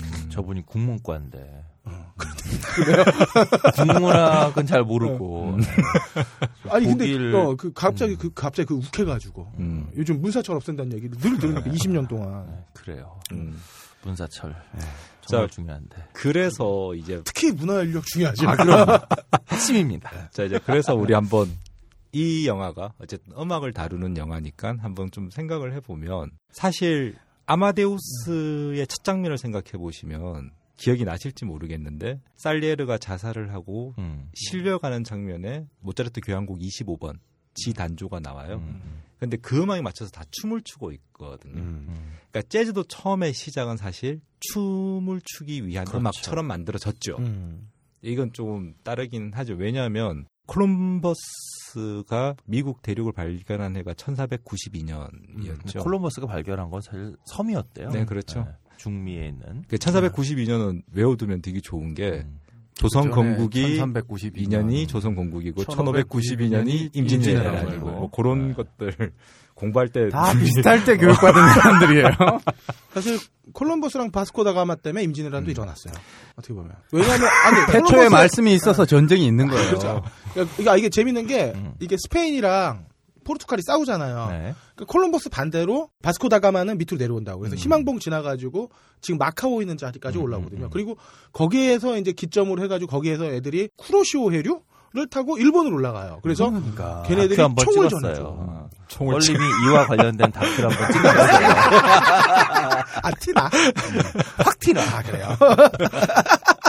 자 그러다가 미국이 사실은 영국의 그 산업혁명 이후에 전진기지였고 영국이 방직 기술이 발전하다 보니까 대량의 재료 원재료 공급이 필요하다 보니 남부의 목화 시장이 발전하게 됐고 그렇죠. 음. 그래서 천칠백칠십육 년도에 독립 이전까지 음. 그게 흑인들이 다 있었었죠. 그런데 음. 사실은 혹시 샌프란시스코의 저기 풋볼팀 이름이 포티나이너스예요. 네네. 그게 그렇죠. 뭐냐면 사십구 년도에 온 사람들. 음. 아. 천팔백사십구 년도에 금강이 발견이 되었습니다. 왜 나는 식스티나이너스가 아니지? 하려면 어감하시 좋은데. 그런데 문제는 뭐였냐면 천팔백사십구 년도에 미국은 그 당시에 뭐 다 음. 나라들이 그런 게 금본위 화폐 제도였거든요. 아. 금이 있어야지 돈을 만들어낼 수가 있는데 음. 대량으로 이전까지보다는 세 배 이상의 많은 금이 발견을 해요. 음. 그러니까 자본 축적이 갑자기 되기 음. 시작을 하니까 북부에서는 공업이 발전시켰는데 사실은 공업을 발전시키기 위해서는 자본이 많이 필요한데 음. 자본을 발전시켜서 공업을 발전시켰는데 노동자가 없는 거예요. 음. 사실은 노예는 뭐냐면 이게 월급을 주는 게 아니라 재워주고 먹여줘야 되는 그렇죠. 거죠. 근데 노동자는 사실 월급을 주는 대신에 재워주고 먹여주지를 않죠. 음. 요즘 노예가 나온 것 같은데. 각하의 노예가 되고 싶네요. 그 당시 이제 남북 전쟁이 천팔백육십일 년도에 남북 전쟁이 발생을 할 때 링컨이 목표로 했던 건 정확하게 이제 북부의 이익을 대변을 했는데 음. 사실 뭐 이건 잘 안 알려지지 않은 이야기이긴 한데 링컨이 뭐였냐면 철도 독점가들의 변호사였어요. 어. 그런데 그 당시에 이제 철도를 어떤 방식으로 나가야 되냐, 남부를 지나가야 안, 다가, 안 지나가야 되냐가 굉장히 논쟁거리였는데 그냥 동부랑 서부를 연결을 시켜버리죠. 음. 그 대륙철도법이 천팔백육십일 년도에 남북전쟁이 터지자마자 전쟁 와중에 통과시킨 법이었어요. 아, 음. 그래서 그때 돈 벌었던 스탠포드가 이제 샌프란시스코에 기부해서 스탠포드 대학이 생긴 음, 거고 음. 밴더빌트가 떼돈을 빌어서 음. 밴더빌트 대학이 생긴 거고 뭐 그런 음, 거였죠. 음. 이러면서 노예 해방을 해서 값싼 노동력. 그 당시에 기록으로 보니까 아, 십 분의 밴더빌트 대학은 뉴욕 바로 위에 하버드 근처에 있는 거 아니에요? 남부에 있어요. 아 그래요? 아 야, 근데 스탠포드가 그렇게 돈을 낼 때 음. 그 학교가 미국 좌파의 상징이 될 거라고 상상도 못했을 텐데. 그랬을 거고. 그 다음에 더 웃긴 건 그거예요. 뭐냐면 당시의 노동자들 중에 흑인이 없다 보니 음, 그렇죠. 그 철도공사의 대부분의 노동자는 중국인이었는데요. 아, 음. 그래서 특히나 아시아계 애들한테 음, 음. 굉장히 그 장학금 스칼라십이 굉장히 잘 돼 있어요. 음. 스탠포드 대학이. 어, 우리는 뭐 그런 게 없네요. 아니, 왜? 아시아권에 할당돼 있다니까요. 극동 애들을 위해서. 아니, 중국 저... 덕분에 우리 애들도 가서. 아 그래요? 아 그렇죠. 보는 거예요? 네. 음. 아니 우리가 공부를 못해서 그렇지 등은 볼 수 있어요. 등은 볼 수 있어요. 자 그러면서. 한 십 배 정도 싼 가격으로 흑인들이 이제 노동자로 풀리게 됐던 거죠. 그래서 이 흑인들이 처음에 모여가지고 노래를 부르고 막 이렇게 할 때는 북을 금지를 시켰대요. 드럼이랑. 왜냐하면 이 북과 드럼이 어떤 혁명이라든가 사람들을 모으는데 굉장히 고양시키죠. 예, 고양시키는 경험들이 있어서 그걸 금지를 시켰는데 사실은 이 흑인 음악들이 이제 블루스의 기반이 그렇죠. 되는 거죠. 음. 그러니까 사실은 블루스라는 게 이게 굉장히 정치경제학적 의미들이 있는데 그 나치가 원래 블루스 음악을 다 금지를 시켰었어요. 아, 그렇죠. 고전 음악만. 네. 왜냐하면 근대라고 얘기하는 게 뭐냐면 예전에 있었던 음표들을 쉽게 얘기해서 도레미파솔라시도라고 얘기하는 그 안에 틀을 맞춰 넣는 건데 음. 사실은 흑인들 우리가 지금도 알앤비를 들어보면 이 기보를 할 수 없는 음들, 소위 말해서 애드리브라든가 그렇죠. 스캣 같은 것들이 굉장히 발전해 있거든요. 그러니까 음. 뭔가의 규칙에서 벗어나는 흑인 음악들은 음. 받아들일 수 없다 그래가지고 히틀러가 전면 금지를 시켰고 비비씨에서도 섹스할 때 가장 좋은 음악을 음, 음. 투표를 했는데 일 위가 뭐였냐면 마빈 게이라는 가수 아, 알앤비 그렇죠. 가수의 Let's Get It On 제목이 하자 어, 그게 할 때 좋은 거예요? 하기 전에 좋은 거예요? 할 때 할 때 할 때 가장 좋은 아, 리듬이 아주 음. 아. 끈적, 끈적. 여러분들 오해하시는 게 그걸 틀어놓는다고 섹스를 할 수 있는 건 아니에요. 네 박자인가요? 자, 그 노래는 사분의 이 박자인 아, 사분의 걸로. 박자. 네. 그만큼 흑인 음악들 자체가 약간 반체적인 성격도 가지고 음. 그런 것들이 있었다라는 거죠. 그런데 이것을 백인들을 위한 음악으로 바꾸려다 보니까 원래 흑인 음악은 팔 박자. 그러니까 여러분들이 알고 있는 그 셔플 댄스라고 얘기하는 셔플 리듬이 네. 흑인 리듬인데 이게 팔 박자예요. 단기음이 들어가 음. 있죠. 근데 이 팔 박자 리듬을 못 맞추다 보니까 바꾼 게 이 박 사 박으로 바꾼 거예요. 음. 잠시만 음악 조금만 들어보시면 그 들으실 때 드럼의 하이햇이라고 그러고 착착 이렇게 소리가 나는 게 있는데요. 그거를 한번 잘 들어보시면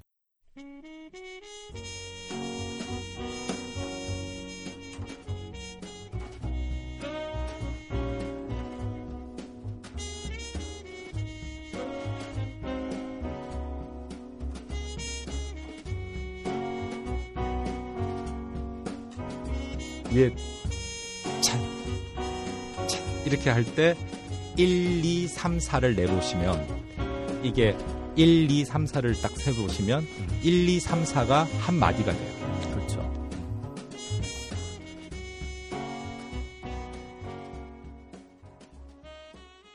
그리고 그 한 마디가 열두 마디가 되면 열두 마디, 스물네 마디, 서른여섯 마디. 이게 무슨 개념이냐면 블루스라는 게 음. 블루스 음악의 스타일이라는 게 있고 끈적끈적하고 우리가 알고 있는 소위 아. 블루스 음악 형식이라는 게 있는데 네. 지금 이제 제가 말씀드린 건 블루스 음악 형식이에요. 음. 열두 마디 그다음에 삼행이라고 하죠. 보통. 예. 거기서 나오는 게 이제 뭐 여러 가지 방식들이 있는데 그게 왜 필요했냐면 흑인들이 모여가지고 연습을 해야지 합주가 가능하지 않습니까? 근데 이게 음. 합주를 할 시간이 없는 거예요. 아. 그리고 다 개인적으로 연습은 하는데 모여가지고 합주를 해야지만 돈을 벌 수 있잖아요. 네. 그러면 치계에게 사인을 줘야 된다. 아, 그러니까 음. 그 사인이 뭐였냐면 아까 들으셨던 그 음악의 드럼들이 한, 둘, 셋, 넷 이렇게 할 때 그 한마디가 끝이 나면 음. 그래서 열두 마디가 되고 나면 다른 악기가 들어오고 뭐 서른여섯 마디가 음. 끝나고 나면 음. 솔로 브레이크가 들어가고 뭐 이런 식의 약속들을 해놓고 연주를 아. 할 수밖에 없었던 그러니까 거예요. 재즈를 처음 들으시면서 뭐 몇 마디 몇 마디 이럴 때 이거 어떻게 세나 생각하시는 분들은 이렇게 들으면 치, 치, 치 하고 다 하이햇 소리가 들리거든요. 네. 근데 하이햇 두 번째로 치시면 네. 되는 거예요. 그리고 하이햇을 그 하이햇이 만약에 빠지면 하다못해 피아노가 땅 땅 이런 식으로라도 하여튼 리듬을 계속 이렇게 킵해줘요. 근데 그 리듬을 들으시면 아 요게 한 마디구나 한 마디 이렇게 가시면 돼요. 그러니까 요 이 플래시에서도 재즈 드럼의 박자 비트가 굉장히 중요했던 건 뭐냐면 극이 맞춰서 악기들이 들어오니까 음. 마지막 공연 때 보시면 전혀 아 이건 좀 스포가 될 수 있을 것 같은데 어쨌든 아니요, 이미 뭐 그러니까 알큐는 음. 명대사로 돌아다니니까 그러니까 알큐 이전에. 음. 연주를 할 때 너 뭐해 병신아 했던 음. 그게 뭐냐면 얘가 비트를 맞춰줘 박자를 맞춰줘야 음, 다른 악기가 음. 들어올 수 있는데 음. 드럼이 그게 안 되니까 아. 언제 어느 악기가 어떻게 들어가야 될지를 모르는 게 되죠. 아. 그래서 그걸 따라가잖아요. 음. 그러니까 따라가는 건 되는데 시작점을 못 맞춘 것처럼 끝점을 못 맞추는 장면이 아, 너, 너무 스포인가? 아. 네, 여튼 그렇습니다. 네, 아는 사람만 음. 알 수 있어요. 자, 그래서 이제 근데 들어도 나 같은 사람은 전혀 문제가 안 돼요. 그런데 드럼이 굉장히 중요해요. 예를 들자면 음. 전형적으로 발라드라고 얘기하는 재즈에서 발라드로 얘기하는 건 시작하는 드럼이 이렇게 쫙 깔리거든요. 음. 한번 들어보실래요?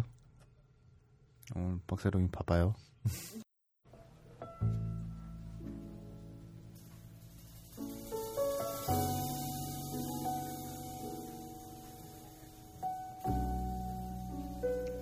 이렇게 드럼 소리 쫙 이렇게 깔리죠. 브러쉬로 때리는 거죠, 이게.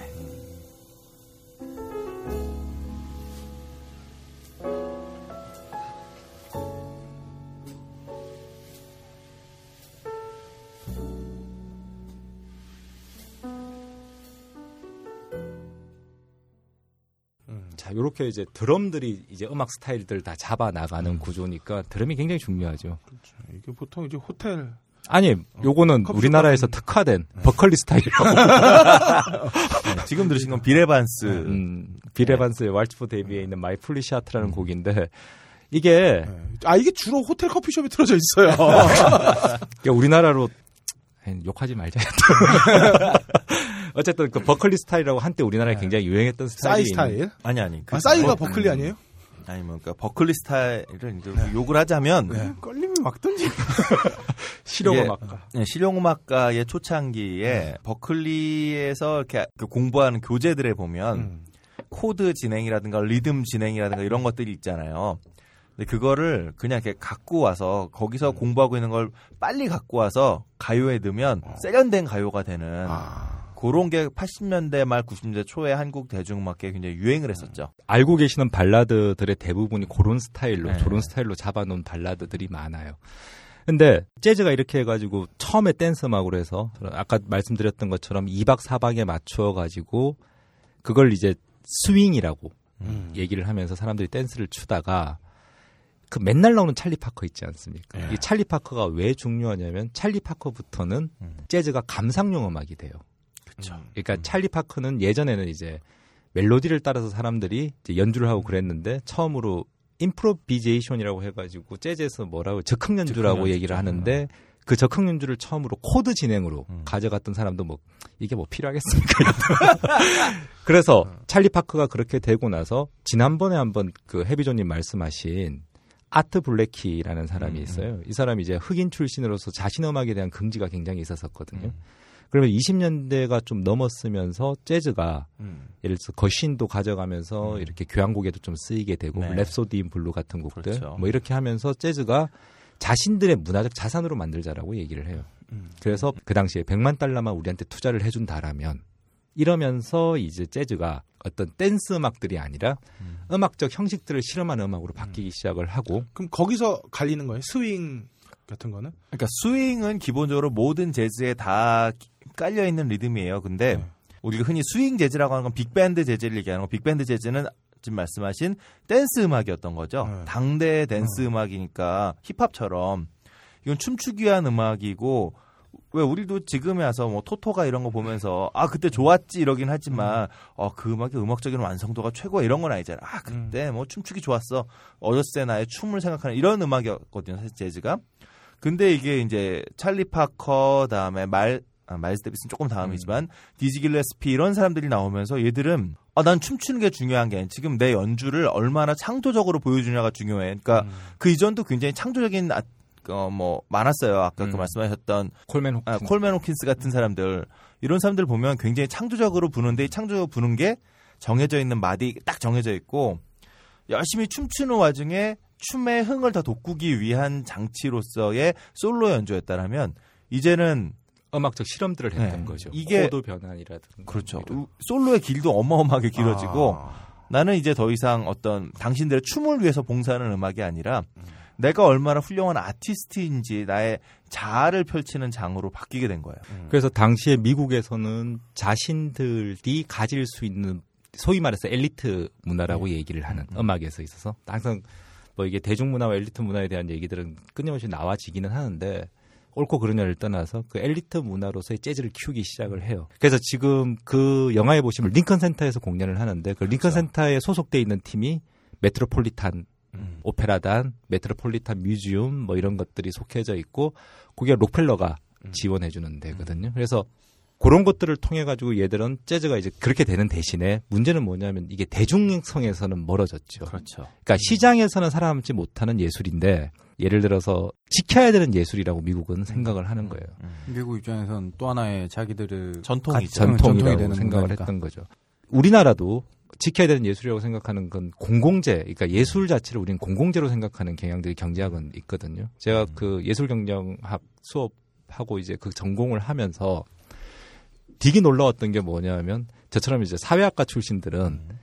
예술 작품이 세상에서 어떻게 소화되고 소비되는가에 대해서 굉장히 관심이 있어요. 네. 저게 어떤 방식으로? 근데 미학과에서 온 애들은 예술 작품의 순수한 아름다움, 그러니까 뭐 그 내재적 완성도 이런 것들에 굉장히 관심이 있고 음. 경영학과에서 온 애들은 펀드레이징만 어떻게 돈을 어떻게 돈을 모을 것인가 뭐 이런 것만. 그래서 뭐 어쨌든 졸업할 땐 다 똑같아지면서 졸업을 음. 하는데 이제 말씀을 드렸던 것처럼 이 예술을 어떻게 지켜야 될 것인가에 대한 부분들에 대한 논쟁들은 좀 있을 수밖에 없다라고 생각을 해요. 음. 여러분도 아시다시피 시립 오케스트라단 있잖아. 네. 근데 시립 아이돌은 없는 거 아니야. 네, 그렇죠. 왜냐하면 아이돌이라든가 댄스 뮤직은 여전히 시장에 맡겨둬도 된다라고 생각을 하는 음. 거고 왜 그럼 오케스트라라든가 클래식 음악은 지켜야 되기 때문에 우리 세금으로 써야 되느냐? 그건 저도 사실은 답을 잘 모르겠어요. 정말 한 이백 년쯤 뒤면은 어, 소녀시대 완장 그래가지고 인간문화재들 나와가지고 칼군무해가면서 아 그런데 어, 세상 어, 세상에서 가장 무서운 건 사실 시간이잖아요. 시간은 음. 기억도 앗아가고 우리의 젊음도 앗아가고 끝내는 우리의 목숨도 앗아가는 게 시간이죠. 근데 그 시간을 견디고 살아남은 게 예술이라고 얘기를 하니 음. 예를 들면 소녀시대가 그 시간을 견뎌낸다라면 말씀하신 대로 완창극이 되겠죠. 네. 근데 문제는 과연 클래식이 그럼 우리가 지켜야 될 고전 문화냐, 우리의 문화냐는 음. 조금 다른 문제인 것 같아요. 그쵸. 그러니까 왜 시립 미술관과 이런 것들에 대한 정부의 투자가 발생을 해야 되냐면 미술 작품이 개인을 가지게 되, 개인이 가지게 되면 공공재로서의 기능을 못 하게 되죠. 음. 많은 사람들이 못 보게 되지 않습니까? 그러니까 미술품들을 우리가 전람회를 통해 가지고 많은 사람들이 보게 되고 거기서 누군가가 영향을 받아 가지고 음. 또 새로운 예술을 만들거나 새로운 세대를 만들어낼 수 있다라고 사람들은 생각을 하는 거죠. 그런데 음. 굉장히 좀 다른 측면에서 베네수엘라라는 국가에서는 엘 시스테마라고 해서 빈민가이들한테 악기를 다 나눠줬거든요. 아. 그리고 거기서 이제 굉장히 유명한 두다멜이라는 뭐 지휘자가 나와서 요 이십오일날 말로 교향곡 엘에이 피디 그러니까 엘에이 오케스트라를 이끌고 한국에서도 공연을 했었는데 음. 이제 이런 논쟁들은 가능한 거예요. 지금도 우리가 예술 작품을 위해서 시립 교향악단 이런 데 투자를 해야 되느냐 아니면 더 싼 가격으로 더 많은 애들이 악기를 배울 수 있는 데 투자를 해야 되느냐에 대한 논쟁은 여전히 있어요. 음. 근데 저는 사실 그 이 영화를 보면서도 예술이라고 얘기하는 게 기술적인 완성도는 물론 필요해요. 음, 그렇죠. 그리고 그 기술을 넘어서는 순간부터는 자기가 느끼고 있는 세상에 대해서 표현을 하는 거라고 생각을 음. 하거든요. 그리고 그 표현이 누군가한테 영향을 미칠 수 있게 되는 음. 것이고 그리고 그런 것들을 통해서 자신의 감성을 발전시키고 누군가랑 같이 공감해 가면서 소통할 수 있는 법들을 배우게 하는 게 예술이라고 생각을 해요. 네. 물론 창의성도 중요한 음. 부분들의 한 측면이 될 것이고요. 그런데 사실 앤드류처럼 그렇게 컸었을 때 음. 얘가 과연 세상에 대해서 무엇을 알 수 있을까 하는 계속 나는 좀 생각을 하게 되더라고요. 음. 사랑도 뭔지 모르고 음. 예를 들어서 삶에서 다른 사람과의 관계도 모르는데 음. 그걸 음악으로 어떻게 표현할 수 있을까. 기술적으로는 음. 더블 타임 스윙을 할 수 있을지는 몰라요. 그런데 과연 그걸 받고 다른 사람들이 거기서 감흥을 얻고 감동을 받을 수 있을지는 사실 잘 모르겠더라고요. 음. 우리 사회 자체가 예를 들면 사실 공부 잘하는 내 주변에 이제 공부 잘하는 애들을 보면 걔들은 인간관계가 별로 없죠. 음. 그리고 사실 인간관계를 하면서 공부를 잘하는 우리가 생각하고 싶을 거 아닐까? 뭐 그럴 수도 있고 그러지 않을까라는 생각이 음. 급 드네요. 물론 음. 뭐 저는 공부를 잘해본 적이 없어서 저도 잘해본 적이 없어요. 항상 그냥 경외의 대상으로 누군가를 바라봤을 네. 뿐이지. 박사학위자 두 분이 지금 어, 이 중에서 제가 제일 공부 잘했던 것 같아요. 어, 그런 것 같아요. 음. 네. 그리고 우리 사회가 너무 이제 경쟁에 좀 함몰되어 있잖아요. 음. 특히나 우리는 그런 게 굉장히 강해요. 뭐 정책적으로 예술이 되든 교육이 되든 이게 돈이 돼야 된다라는. 음. 그러다 보니까 뭐 예술 교육을 통해서 창조 경제 발전 이런 식으로 얘기를 하는데 그리고 인문학을 통해서 인문학 투자하시면 나중에 돈 될 수 있다. 다 개뻥이거든요. 음. 인문학 투자해서 돈 안 돼요. 음, 그렇습니다. 그리고 뭐 예술해가지고 무슨 창조 경제야. 음. 기승전 돈이 되는 이유를 모르겠다니까? 그게 먹히거든. 누구에게? 대중에게. 대중에게 아니면 그럼, 학부모에게. 학부모에게도 먹히고. 그럼 학부모가, 학부모가 자식 대중이에요. 그래서 학부모들이 우리 아들 돈 잘 벌게 해주세요가 목표인 거지 우리 아들 인문학적으로 완성되게 해주세요라고 얘기 안 하잖아요. 음, 상강오류는 안 가르쳐서 그런 건가? 자, 그런데 예술은 정말 중요한 건 해요. 왜냐하면 예전에 생각을 해보시면 사실 아마데우스의 모차르트가 고시점인데 아마데우스 이전에 하이든까지는 음. 어디 소속이었거든요. 음. 궁정 소속이거나 교회 소속이었어요. 음. 그러면 그들이 요구하는 거를 생산해서 만들어주면 음. 생산해서 만들어주면 그걸로 먹고 살았단 말이죠. 그런데 아마데우스에서 모차르트는 이제 성격상의 문제점이 드러나면서 음. 어, 짤즈부르크 대공에서 벗어나면서 프리랜서가 되죠. 그럼 모차르트의 경우는 음. 사실은 궁에 있고 싶었죠. 네, 그런데 쫓겨나... 성격상 쫓겨나는 거였고 음. 바로 십몇 년 차이 나는 베토벤의 경우는 스스로가 거부하고 프리랜서로 살았죠. 네. 그때부터 이제 낭만주의적 관점에서의 음. 예술가에 대한 지위들이 만들어지긴 하는데 근대의 시작이기도 한 거죠. 음. 그게 사실은 주체, 내 음악 음. 그 전까지는 내게 아니잖아요. 이건 자, 그게 뭐냐면 누군가의 요구에서 누가 이제 끌림이 돈이 있다라면 나 그려줘 그럴 때 뭐 레므란트 사건에도 유명했지만 끌림을 있는 그대로 그리면 끌림 돈을 안 줄 거란 말이에요. 끌림을 굉장히 잘 그려야 돼요. 장동건 그림이죠. 자, 가면 갈수록 세상 자체가 예전에는 지금 모던타임즈 영화 하고 있는데 그때의 시대는 뭐냐면 소품종, 그러니까 음. 많은 품종이 아니라 굉장히 작은 품종의 대량 생산을 했던 그렇죠. 시대라면 지금은 다품종의 소량으로 생산을 해야 되는 세대인데 그게 마치 예전에 예술가들이 누군가 요구해서 만들어줬던 예술작품 같은 것들을 만들어내야 되는 시대라는 거예요. 음. 그럼 이전에 존재하지 않았던 것들을 만들어낼 수 있는 상상력이 필요한데 그건 사실은 예술을 통해서 가능해진다라고 음. 사람들은 얘기들을 하죠. 그래서 그런 부분들에 대해서 경제학적으로 굉장히 중요하기는 한데 그게 그렇게 하자라고 해서 되는 것이 아니라 뿌려놓으면 누군가가 한둘이 그렇게 만들어내고 음. 새로운 세상을 만들어내는 그렇죠. 거죠. 음. 툭하면 요즘 왜 뭐 인도의 인공위성하고 사대강 비교를 하는데 음. 인도가 그 인공위성을 쏘아 올리기 위해서 쏟아부은 돈은, 이때까지 쏟아부은 음. 돈은 상상을 못 한단 말이에요. 음. 그러니까 그런 노력들이 있기 때문에 가능한 거지. 야, 우리 내일부터 인공위성 만들자. 이거는 불가능하다는 음. 거. 그게. 우리, 우리도 다음부터 뭐 닌텐도를 만들자. 이런 거. 그렇죠. 그 음. 토대를 만들어내는. 제이 스티브 잡스 만들고 이런 음. 거. 그 토대를 만들어내는 작업들이 정말로 좀 피로한 음. 시점이기는 한데, 음. 우리는 그러기에는 너무 많이 경쟁에 내몰려 있어요. 사실 뭐 우리 보면 뭐 프로축구 얘기하면 프로축구도 살려야 되고 프로야구도 살려야 되고 다 살려야 돼. 음. 그다음에 올림픽 때마다 늘 하는 얘기가 음. 비인기 종목 살려야 그렇죠. 되고 펜싱도 살려야 어, 되고 핸드볼도 보러 가야 되고 음악 예술도 살려야 돼요. 음. 영화도 가끔 살려줘야 되거든요. 음. 그런데 노동시간은 사십사 시간에다가 오이시디 국가 중에 가장 낮은 임금에 시달리고 있다고. 지금 노동계에서 만 원을 요구를 하잖아요. 최저임금으로.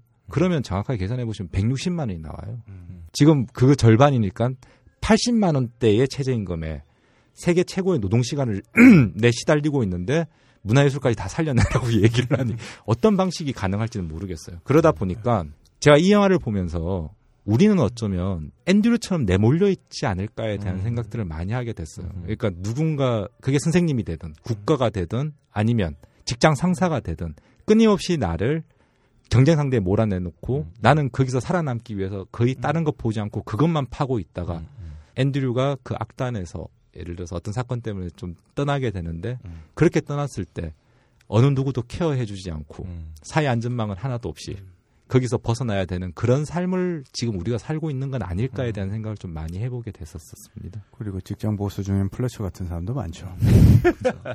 그리고 뭐 정리를 해보자면 어, 우리가 다 이렇게 경쟁에 내몰리고 있는 사회, 혹은 이렇게도 생각할 수 있을 것 같아요. 아까 전에 말씀드렸듯이 예를 들면 김연아나 박태환, 물론 그 두 사람이 국가의 뭐 전폭적인 지원을 받지는 않았지만 음. 어, 보기로 듣기로 그러니까 김연아가 국가의 지원을 통해 가지고 성장을 했다고 가정을 한다면은 어, 김연아를 보면서 어, 한 번의 흥분, 뭐 사 년마다 열리는 올림픽의 흥분을 느낄 것이냐, 아니면 그 돈을 갖고서 우리 아이들이 재미있게 스케이트 타는 환경을 조성해 줄 것이냐, 그 선택의 문제도 있는 것 같아요. 네, 어. 그 선택의 문제가 가장 중요하다고 생각을 해요. 그러니까 이 영화에서 엘리트주의냐, 혹은 음. 엘리트주의가 아니라 더 많은 사람들한테 기회를 줄 것이냐에 대한 고민들, 그렇죠. 어.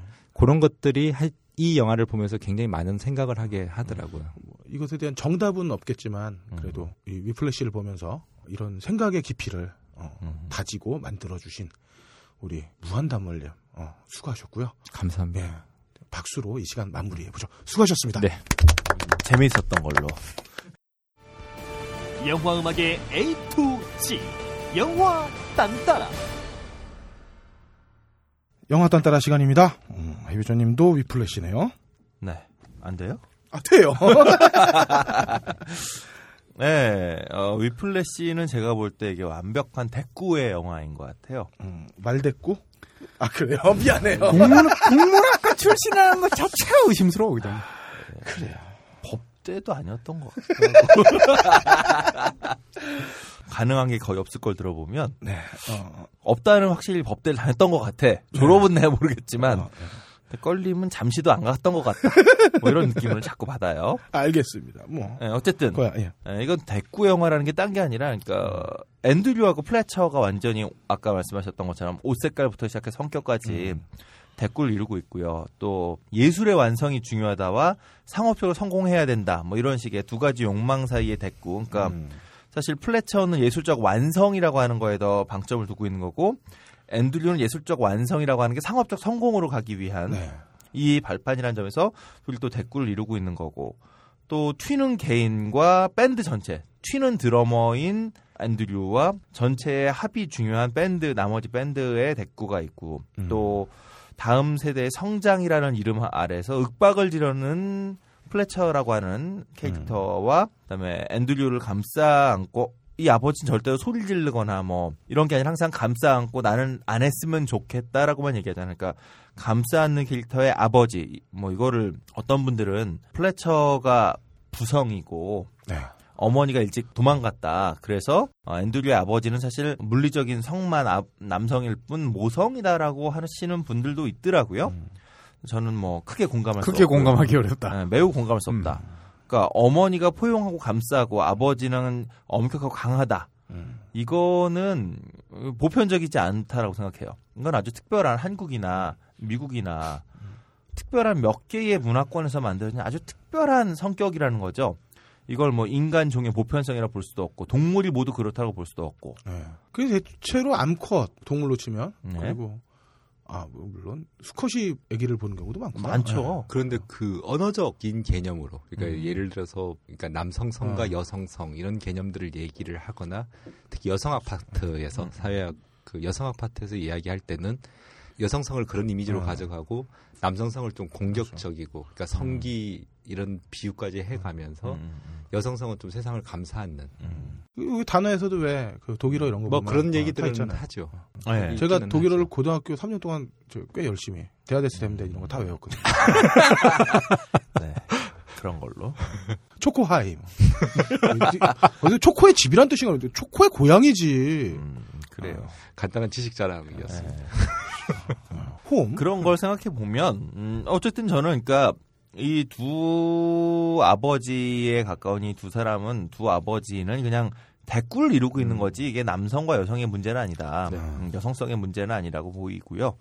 또 영상도 굉장히 철저하게 대꾸로 되어 있습니다. 그러니까 제가 그 제일 놀라웠던 거는 공연 장면을 그 약간 이 층 객석에서 본 것처럼 일종의 음. 그 버즈아이 뷰로 찍은 장면이 있는데 일반적인 감독이라면 버즈아이 뷰가 하나 나오면 그 다음 장면은 좀 더 뭐 풀샷이나 정말 꽉 찬 풀샷이나 아니면 뭐 미디엄 샷으로 웨이스트 샷이나 드럼을 치니까 뭐 이런 정도로 한번 갔다가 빠져야 되는데 공연 장면을 버즈아이 뷰로 찍은 걸 두 개를 붙여요. 근데 하나는 정가운데에 앤드류가 앉아있는 걸 보는 왼쪽 그러니까 이 층 객석 왼쪽에서 본 것 같은 장면과 그다음에 플래처의 지휘가 가운데 보이는 오른쪽 이 층 객석 오른쪽 똑같은 사이즈를 양쪽에서 보는 거를 찍어놓은 다음에 이걸 두 개를 그냥 붙이거든요.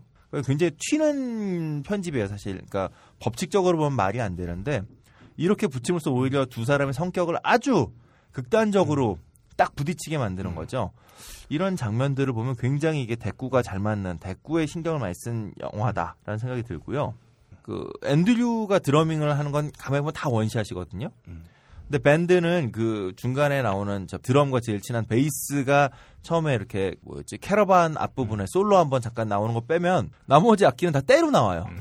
그러니까 악기 하나의 어떤 뭐 혼의 특별한 지점 아니면 이렇게 피스톨을 보여주는 익스트림 클로즈업을 제외하고 나면 전부 다 두 명, 세 명 최소한 이렇게 세 명 이상 떼거지로 나오는데 항상 앤드류는 혼자 드럼을 치고 있죠.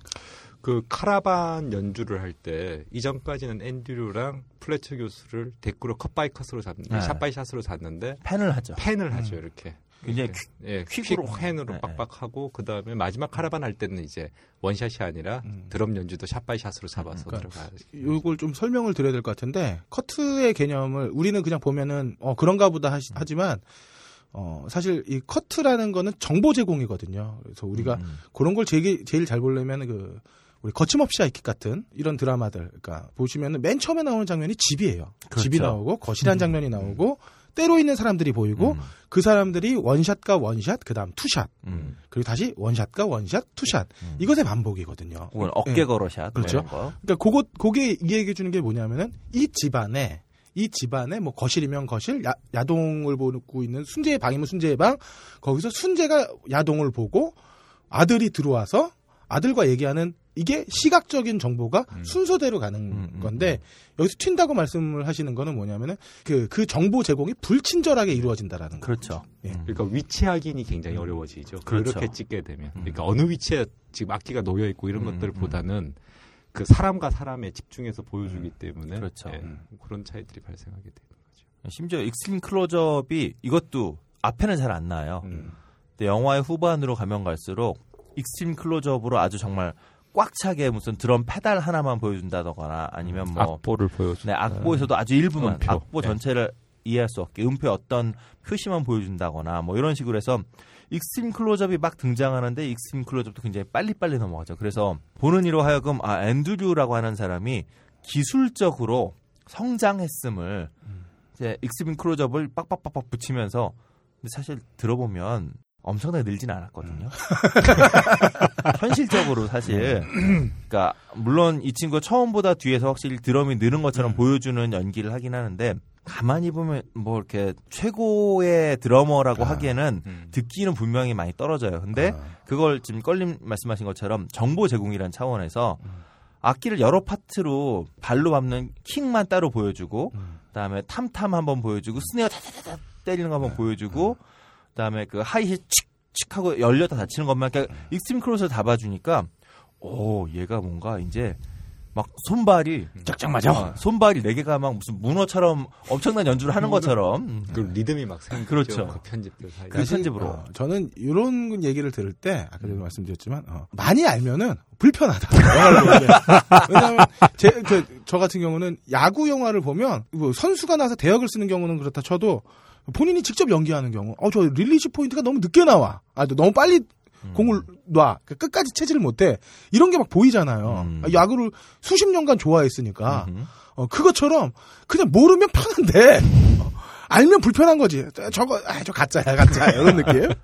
그거가 저는 어떨 때는 산미가 왜 꼴찌했는지를 확인시켜주는 굉장히 중요한 그, 정말 놀라운 연출이다. 어, 이범수 씨의 아, 그러니까 어, 이범수 씨 철저한 연기. 감사형이 공을 끝까지 못 채. 그래서 그런 뛰어난 연기였다. 중심 이동이 되게 어설펐어요. 올해 낼지도 망했. 올해 낼지도 망했다. 뭐 이런. 하여튼 뭐 두산 잘 되나 봅시다 제가. 네, 어쨌든 뭐 이렇게 얘기를 하는 김에, 그러니까 뭐 드럼 얘기를 한참 했으니까 이 영화의 시작을 알리는 오버추어 한번 들어보죠.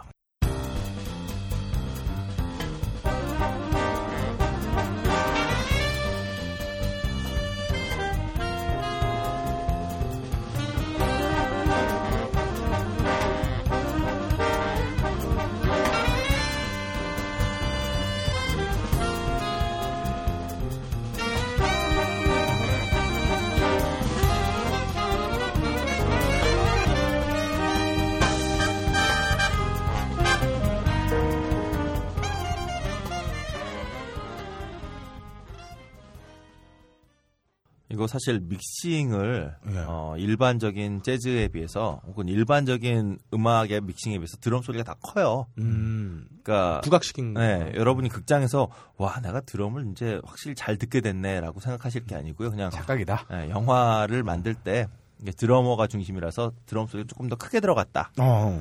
그리고 드럼 소리를 굉장히 날카롭게 잡았어요. 또 그런 것들이 있다는 걸 좀 말씀드리고요. 믹싱할 때도 샤픈이라는 표현을 쓰네요. 어, 그렇죠. 음, 네. 삼십 년대 이전, 네. 그러니까 오늘도 저희는 마이크를 사용하지만 마이크로폰 이전에는 사람들이 노래를 부르면 성량이 무조건 커야 됐었어요. 왜냐하면 그렇죠. 뒤에 악기 소리를 잡았었어야 되니까. 음, 음, 음. 그런데 이십 년대 때 가수로 했었어야 돼요. 사실은 마이크로폰이 발전을 하다 보니 이제 요즘 음악들은 악기 연주보다는 예를 들어서 노래가 많이 나오는, 그러니까 목소리가 들어가 있는 음악들이 많이 발전을 하게 되고. 사실 빌리 할리데이는 굉장히 유명한 재즈 가수가 있는데 이 사람 목소리는 굉장히 부드럽고 표현력이 좋거든요. 그렇죠. 그러니까 이제 성량이 문제가 아니라 표현력이 필요한 가수들이 음. 굉장히 좋아진 거예요. 그래서 사실은 파바로티 공연 중에 이제 구십 년도에 이탈리아 월드컵 때 스리 테너 공연이 있어요. 아, 네. 이게 왜 유명하냐면 파바로티가 이전에는 성량에다가 표현력까지 됐었기 때문에 마이크를 사용을 안 했거든요. 음. 그러니까 늙어서 처음 공연장에서 마이크를 사용한 공연이 그 공연이어서 아. 그랬다라는 거죠. 그러니까 이 음악적인 발전 과정도 기술 발전과 항상 맞부딪혀서 돌아갈 수밖에 없다. 그렇죠. 근데 쓰리 테너에서는 그래도 플라시도 도밍고가 그렇게 열정적으로 불러도 음. 파바로티에 한번 확 질러주면 다 깨갱되는. 음. 음. 네, 이 마이크의 발전이 그래서 지난 시간에 얘기했던 프랭크 시나트라 음. 이 사람의 그 속삭이는 듯한 음. 정말 여성의 귀에 대고 속삭이는 이런 표현이 그 이전까지 불가능했던 거죠. 음. 그러니까 프랭크 시나트라는 시대를 잘 타고났다. 어, 탐 존스에서 꼽힌 그 끈적함. 어, 근데 탐 존스 형은 사실 끈적하지만 으르렁대시잖아요. 아. 근데 시나트라 형은 절대로 으르렁대지 않습니다. 감미롭다. 끝까지 감미로움으로. 음. 으르렁 얘기하니까 엑소가 컴백하는 바람에 중일인 제 조카가 지금 정신을 못 차리고 있네요. 음. 아, 그래요. 행복할 때네요.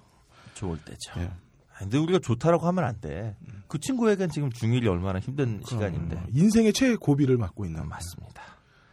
자, 어쨌든 여기서 주목할게요. 어, 저는 앤드류가 어떻게 연주하는지 그 연주 태도를 좀 얘기하고 싶어요. 음. 이게 어, 아까 무한단물님도 얘기했다시피 드러머가 큐를 다 주는 거거든요.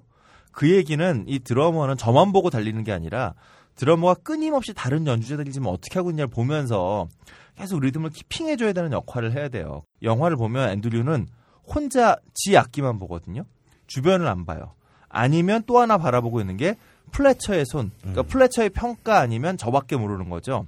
이 영화 그래서 대꾸가 될 수밖에 없는 게 다른 악기를 하는 사람들은 앤드류만 보고 있는데 앤드류는 안 보잖아요. 음. 그러니까 여기서 만들어진 대꾸가 또 생겨지는 거죠. 근데 이게 앤드류는 그래서 자기랑 같이 연주하는 그 동료들의 소리가 아니라 자기를 평가하는 음. 그 플래처의 시선, 이게 중요한 거고, 플래처가 아닌 다른 평가의 잣대들, 그러니까 뭐 아버지의 평가나 음. 혹은 여자친구의 시선이나 혹은 가족들이 말하는 너 왜 친구도 없냐 아까 말씀하셨던 그런 얘기들의 그런 종류의 다른 평가의 잣대는 다 그냥 접어버리는 거예요. 그건 나의 관심사가 아니고, 그리고 심지어는 그건 나를 방해한다라고까지. 네. 얘의 시선은 무조건 플래처, 플래처가 보여주고 있는 성공. 근데 그 성공은 아마 상업적인 성공에 가깝겠죠. 링컨 센터라고 하는 음. 링컨 센터의 빅밴드 오케스트라에 들어가면 뭐 확실히 미국에서 가장 많은 연봉을 받는 연주자가 될 테니까 말이죠. 그것만 바라보고 있는 건데, 아 물론 이제 저, 나중에 그 마지막 공연 전에 그 얘기해요. 영화에서는 이씨엠이 아니라 이엠씨라고 약간 이름을 틀어놓은 것 같긴 한데, 어 너한테 니네가 오늘 여기서 똑바로 하면 블루노트가 와서 어, 세계 최대의 이제 재즈, 미국 재즈 역사에서 가장 어, 중요한 아, 레이블인 블루노트가 올 거고, 그다음에 이, 이엠씨가 올 거는 이씨엠일 거야 아마. 음. 어, 현대 재즈를 또 가장 이끌고 있는 이씨엠에서 사인 너하고 계약하자고 올 거고, 막 이런 얘기를 하죠. 그 블루노트가 이제 블루스 음악이 예전의 음악들은 항상 상승돼서 음악이 끝이 나는데요. 음. 블루스 음악이 항상 처지게 이렇게 네. 밑으로 떨어지게 돼 있고 마지막 끝이. 그런데 메이저 그러니까 장조라도 블루스가 굉장히 슬프게 느껴지는 건 단 삼도, 단 칠도를 사용해서 그런데요. 음. 그 단 삼도, 단 칠도를 블루노트라고 이야기를 해서 그렇죠. 블루스 핵심 노트인데 사실 아까 찰리 파커 이야기를 했었잖아요. 그래서 많은 사람들 보고 저보고 이렇게 물어보면 찰리 파커 들어보면 돼라고 얘기를 하는데 듣고 나면 다 욕을 해요. 그렇죠. 왜냐 음질이 너무 안 좋은 거예요. 찰리 파커의 녹음이 삼십 년대, 사십 년대 음, 사보이 레코딩을 네. 제외시켜놓고는 사운드가 음. 너무 안 좋아요. 그런데 사보이도 사실 이렇게 그나마 스테레오로 녹음하지 않았거든요. 당시. 어. 모노로? 네, 지금 다 스테레오잖아요. 근데 예전에 한번 설명해 주신 적이 있었던 것 같아요. 다 모노로 당시에는. 그렇죠. 다. 그런데 당시에 이제 재즈 음악들, 그러니까 이것도 당연히 경제학적으로 말씀을 드리면 예전에는 너무나 공급, 그러니까 음. 녹음에 대한 공급이 적었기 때문에 정말로 뛰어난 사람들만 녹음을 할 수 있었던 아, 거죠. 그렇죠. 지금은 이제 공급이 굉장히 많이 이루어지기 음. 때문에 예를 들어서 많은 사람 더 기회가 만들어지는데 예전엔 정말 대가들만 녹음을 했었기 음. 때문에 재즈 음반을 들으실 때는 루디 반겔러라는 엔지니어가 있어요. 그래서 루디 반겔러가 녹음한 블루노트 음악은 뭘 들으셔도 상관이 없어요. 그렇죠. 그러니까 다 좋은 연주예요. 그러니까 특별히 뭐 더 뛰어난 연주가 있는 게 아니라 정말 뛰어난 사람들만이 가장 좋은 음질로서 그 당시에 음. 녹음했던 것들이 있기 때문에 혹시라도 재즈 음반을 찾으신다라면 옆에 루디 반겔러 이렇게 영어로 써져 있는데 알브이지라고 음, 일반적으로 표현을 하죠. 음. 이 음. 방송을 들으는 일반적인 대중들은 그걸 듣고 허세를 부릴 수 있나요? 아 그렇죠. 아, 허세용으로 충분히. 허세용으로 충분히 그런가요? 아, 그 허세를 보통 우리가 샤보이 하면 음. 우리는 호텔을 쓰고 사시미와 조연을 떠올리면서. 인식의 차이가 있네요. 네, 사실 사보이나 블루노트나 아니면 피콕이나 네. 당대에는 다 비슷비슷한 회사들이었어요. 근데 음. 블루노트가 그 말씀하신 루드 반겔러라고 아주 좋은 엔지니어를 데리고 오면서 그래서 지금도 그 어, 알비지 리마스터드라고 해서 붙어 있어요. 이 양반이 했던 음악들 중에서도 자기가 정말 좋아해. 어, 정말 어. 좋아하는 그리고 누가 봐도 뛰어난 음반들을 자기가 다시 리마스터링을 해서 씨디로 내고 있는데 이제 그런 음반들이 어 아주 블루노트에 많이 있던 거죠. 물론 이제 블루노트의 어떤 한계를 넘어섰던 게 뭐 리버사이드라든가 이런 레이블들이 네, 후에 역시 호텔이네요. 그러게요. 아, 다 호텔 이름이네. 물. 어, 리버사이드 터너. 호텔 또 나이트가 한때 또 그게 물이잖아요. 네. 그 물라이트 사라지고 거기 성형외과 뭐 들어간 거. 아 그래요? 아, 그래요? 아, 어, 내 기억이 맞다면 서태지를 내가 거기서 어. 처음 봤어. 수많은 추억들은 다 그렇게 사라지네요. 서태지가 공연하는 걸 본 게 아니라 룸으로 들어가는 걸. 그래서 연예인은 이렇게 와서도 나이트에서 춤을 안 추고 어. 룸에서 따로 드시는구나라고 하는 것을 처음 알게 된. 어쨌든 춤을 추러 가셨다는 거 아니에요? 아니지. 헤비존은 아저 뭐 춤 같은 거 좋아하지 않고요. 아 부킹 와이프. 아 무한단물님이 그 굉장히 아, 재미 없다라고 하는 이런 거에 대한 어떤 강박을 버리셔야 돼요. 죄송합니다. 아 뭐 부킹할 수 있는 거죠. 뭐. 아 누가 뭐래요? 그러니까 문제 작년에 간 게 문제인 거지. 아 이분들이 작년에 서태지를 않고요. 처음 봤다. 음, 예, 어쨌든 저의 아쉬움은 그러니까 계속해서 앤드류가 얘기하는 게 링컨 센터잖아요. 얘도 음. 링컨 센터라고 하는 것이 음악 연주자의 목표가 될 수 있느냐? 저는 그렇지 않다라고 보거든요. 근데 앤드류는 계속 그것만을 바라보고 있다. 물론 링컨 센터에 들어가면 아까 말씀드린 것처럼 전 세계 재즈 뮤지션 중에 최고로 인정을 받게 되는 길이고 당연히 최고가 되면 상업적으로도 성공을 거두겠지만 음악이라고 하는 게 과연 그것만인가라고 음. 하면 전 좀 아닌 것 같아요. 그건 좀 이따 좀 더 얘기를 할 수 있을 것 같고요. 근데 플래처는 또 아주 이, 이상한 교육을 하죠. 아주 과학적이죠. 우리에겐 익숙하지만 미국 사람들에겐 이거 미국서도 근데 이런 엘리트 안에서는 이런 게 있나 봐요. 플래처가 아주 신기한 캐릭터는 아닌 게 이 감독이 플래처의 모델로 자기가 고등학교 다닐 때 자기네 음악 선생이 학교 안에 밴드를 굴렸는데 이런 식으로 했던 걸 떠올렸다. 그 보수주의자들이 내는 교육법의 책들은 정말로 체벌과 회초리에 관한 내용들이 그냥 담겨져 있어요. 미국에서도. 그 죽은 시인의 사회 보면 애들 네 맞아요. 네. 그 태형이라고 표현하는 게 맞나? 네. 뭐 어쨌든 엉덩이를 때리잖아요, 음. 그죠? 몽둥이가 독특해서 기억나요. 구멍 숭숭 뚫린 그 판자. 그거 무슨 라켓 아니에요? 음, 그건 모르겠어요. 그건 모르겠어요. 어. 그 소프트볼인가 할 때 쓰는 그 라켓. 아, 저기 영국의 크록 크리켓? 아, 크리켓 할 때 쓰는 아니에요? 아니 다르게 생겼는데. 크리켓은 좀 더 길고 음. 이렇게 각져 있는데 아. 그거는 그냥 완전 평면에다가 구멍이 숭숭 뚫려 있었을 때. 음. 왜 그러지? 당구 큐 때 그렇게 좋은 거야. 밀대 짜고. 플래처가 과학적으로 교육을 하면서 하는 게 니네 이따위로 해서는 링컨 센터에 못 들어간다죠. 또 이 아저씨도 팔고 있는 게. 전 딱 그 장면 볼 때 떠올랐던 게 엘리트 스포츠 아까도 잠깐 얘기 나왔던 한국의 엘리트 스포츠 코치들이 학생들한테 하는 이야기가 떠올랐어요. 제가 다닌 학교는 뭐 이렇게 아주 물론 엘리트 스포츠가 있지만 대중적으로도 인기가 있는 종목이 있었어요. 뭐 농구, 야구 이런 게 있어서 음. 뭐 그건 니네가 잘하면 먹고 살게 되는 거지만 조금 다른 그 제가 아는 뭐 펜싱부가 있던 학교의 아. 선생님 얘기를 들어보면 정말 니네 국대 안 들어가면 니들은 인생 황이다. 음. 그리고 이제 거기다 얘네들은 수업을 한국의 또 엘리트 교육의 엘리트 스포츠의 문제는 얘들을 수업을 안 들여보내잖아. 음. 혹은 수업 와서 자고 오후에 가서 운동하잖아요. 뭐 가서 예선 떨어졌다 그러면 아예 교장 선생님부터 와서 음. 뭐 이 선생 쟤들 좀 더 패요 이러고 가고 음. 때리면서도 어마어마하게 패대는데 패면서 하는 얘기가 야 니들 여기서 국대 그러니까 니들 도 대표 못하면 니 니네 인생 끝나는 거야. 아. 플래처의 얘기가 그냥 우리에겐 아주 일반적인 이야기인 거죠. 비인기 종목인데 실업팀에 못 들어가면 이 사람에게는 미래가 없고 근데 이 사람이 이거 말고 그럼 할 수 있는 게 있느냐.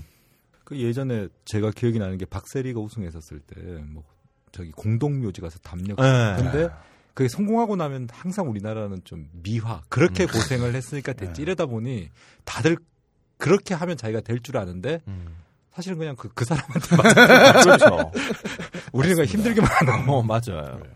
저 뭐야 모래밭에서 어. 최경주 씨가 모래밭에서 골프 연습을 했다고 음. 그렇다고 우리가 다 모래밭에서 골프를 친다고 어, 함장님이 최경주가 되는 건 아니잖아요. 음. 어 함장님 골프 치세요? 저 좀 칩니다. 어. 아, 역시 외국계 회사. 저한테 이천 원 잃었어요. 난이도를 너무 높게 해두고 내가 치고 있어. 음, 음, 그래요. 위안 되시나요? 음. 예, 뭐 어쨌든 그래서 이 엘리트 스포츠의 모습하고 너무 전 닮았다는 생각이 들었고요. 음. 그러니까 수단과 방법을 갈지 말고는 이겨야 된다. 네. 더블 타임 스윙을 네가 뭐 손에 피가 나건 뭘 하건 옆에 놈을 죽이건 왜 거기서 그런 얘기 나오잖아요. 스타일 생각하지 말고 속도 맞춰보라고 음. 그런 얘기가 나오거든요. 이게 이제 수단과 방법을 갈지 말고 내가 원하는 템포 맞추면 넌 된다 이런 얘기잖아요.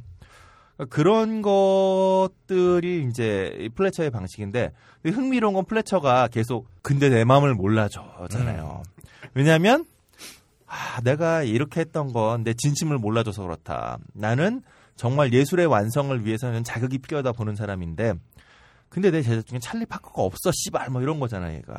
혹은 뭐 제이의 루이 암스트롱이 돼야 되는데 애들이 어, 이렇게 해서는 안 돼 뭐 맨날 이러고 있는 거잖아요. 근데 저는 이게 재밌는 지점이 그 말은 좀 의미심장한 부분이 있어요.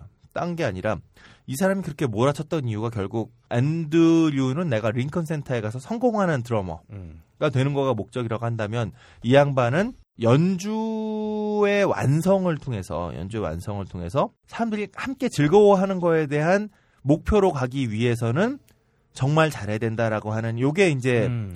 그 플래처한테 살짝 깔려있던 것 같아요. 그러니까 이 사람이 그 클럽에서 나중에 피아노 치는 거 보면 거기 이제 옆에 치는 사람들도 보면 다 대가들이잖아요. 네. 이분들하고 어울려 근데 별로 피아노 잘 치는 건 아닌 것 같았어요. 잘 치긴 잘 치는데 근데 어쨌든 그런 장면을 보면 이 사람이 어느 정도 경지에 이르르고 나면 그러니까 이런 가차 없는 연습을 통해서 어느 정도 경지에 이르르고 나면 이제는 사람들과 함께 호흡하며 즐기는 거를 느꼈으면 좋겠는데 거기까지 가기에 이 사람이 생각한 그 기준이 되게 높았던 거죠. 그러니까 플래처는 사실 방법론에 있어서는 굉장히 문제가 많지만 이 사람이 목표로 삼았던 거에 있어서는 오히려 앤드류하고는 달랐던. 음. 앤드류의 경우는 방법론은 즐기고 싶은데 목표는 얘는 또 오히려 음. 경쟁에 살아남는.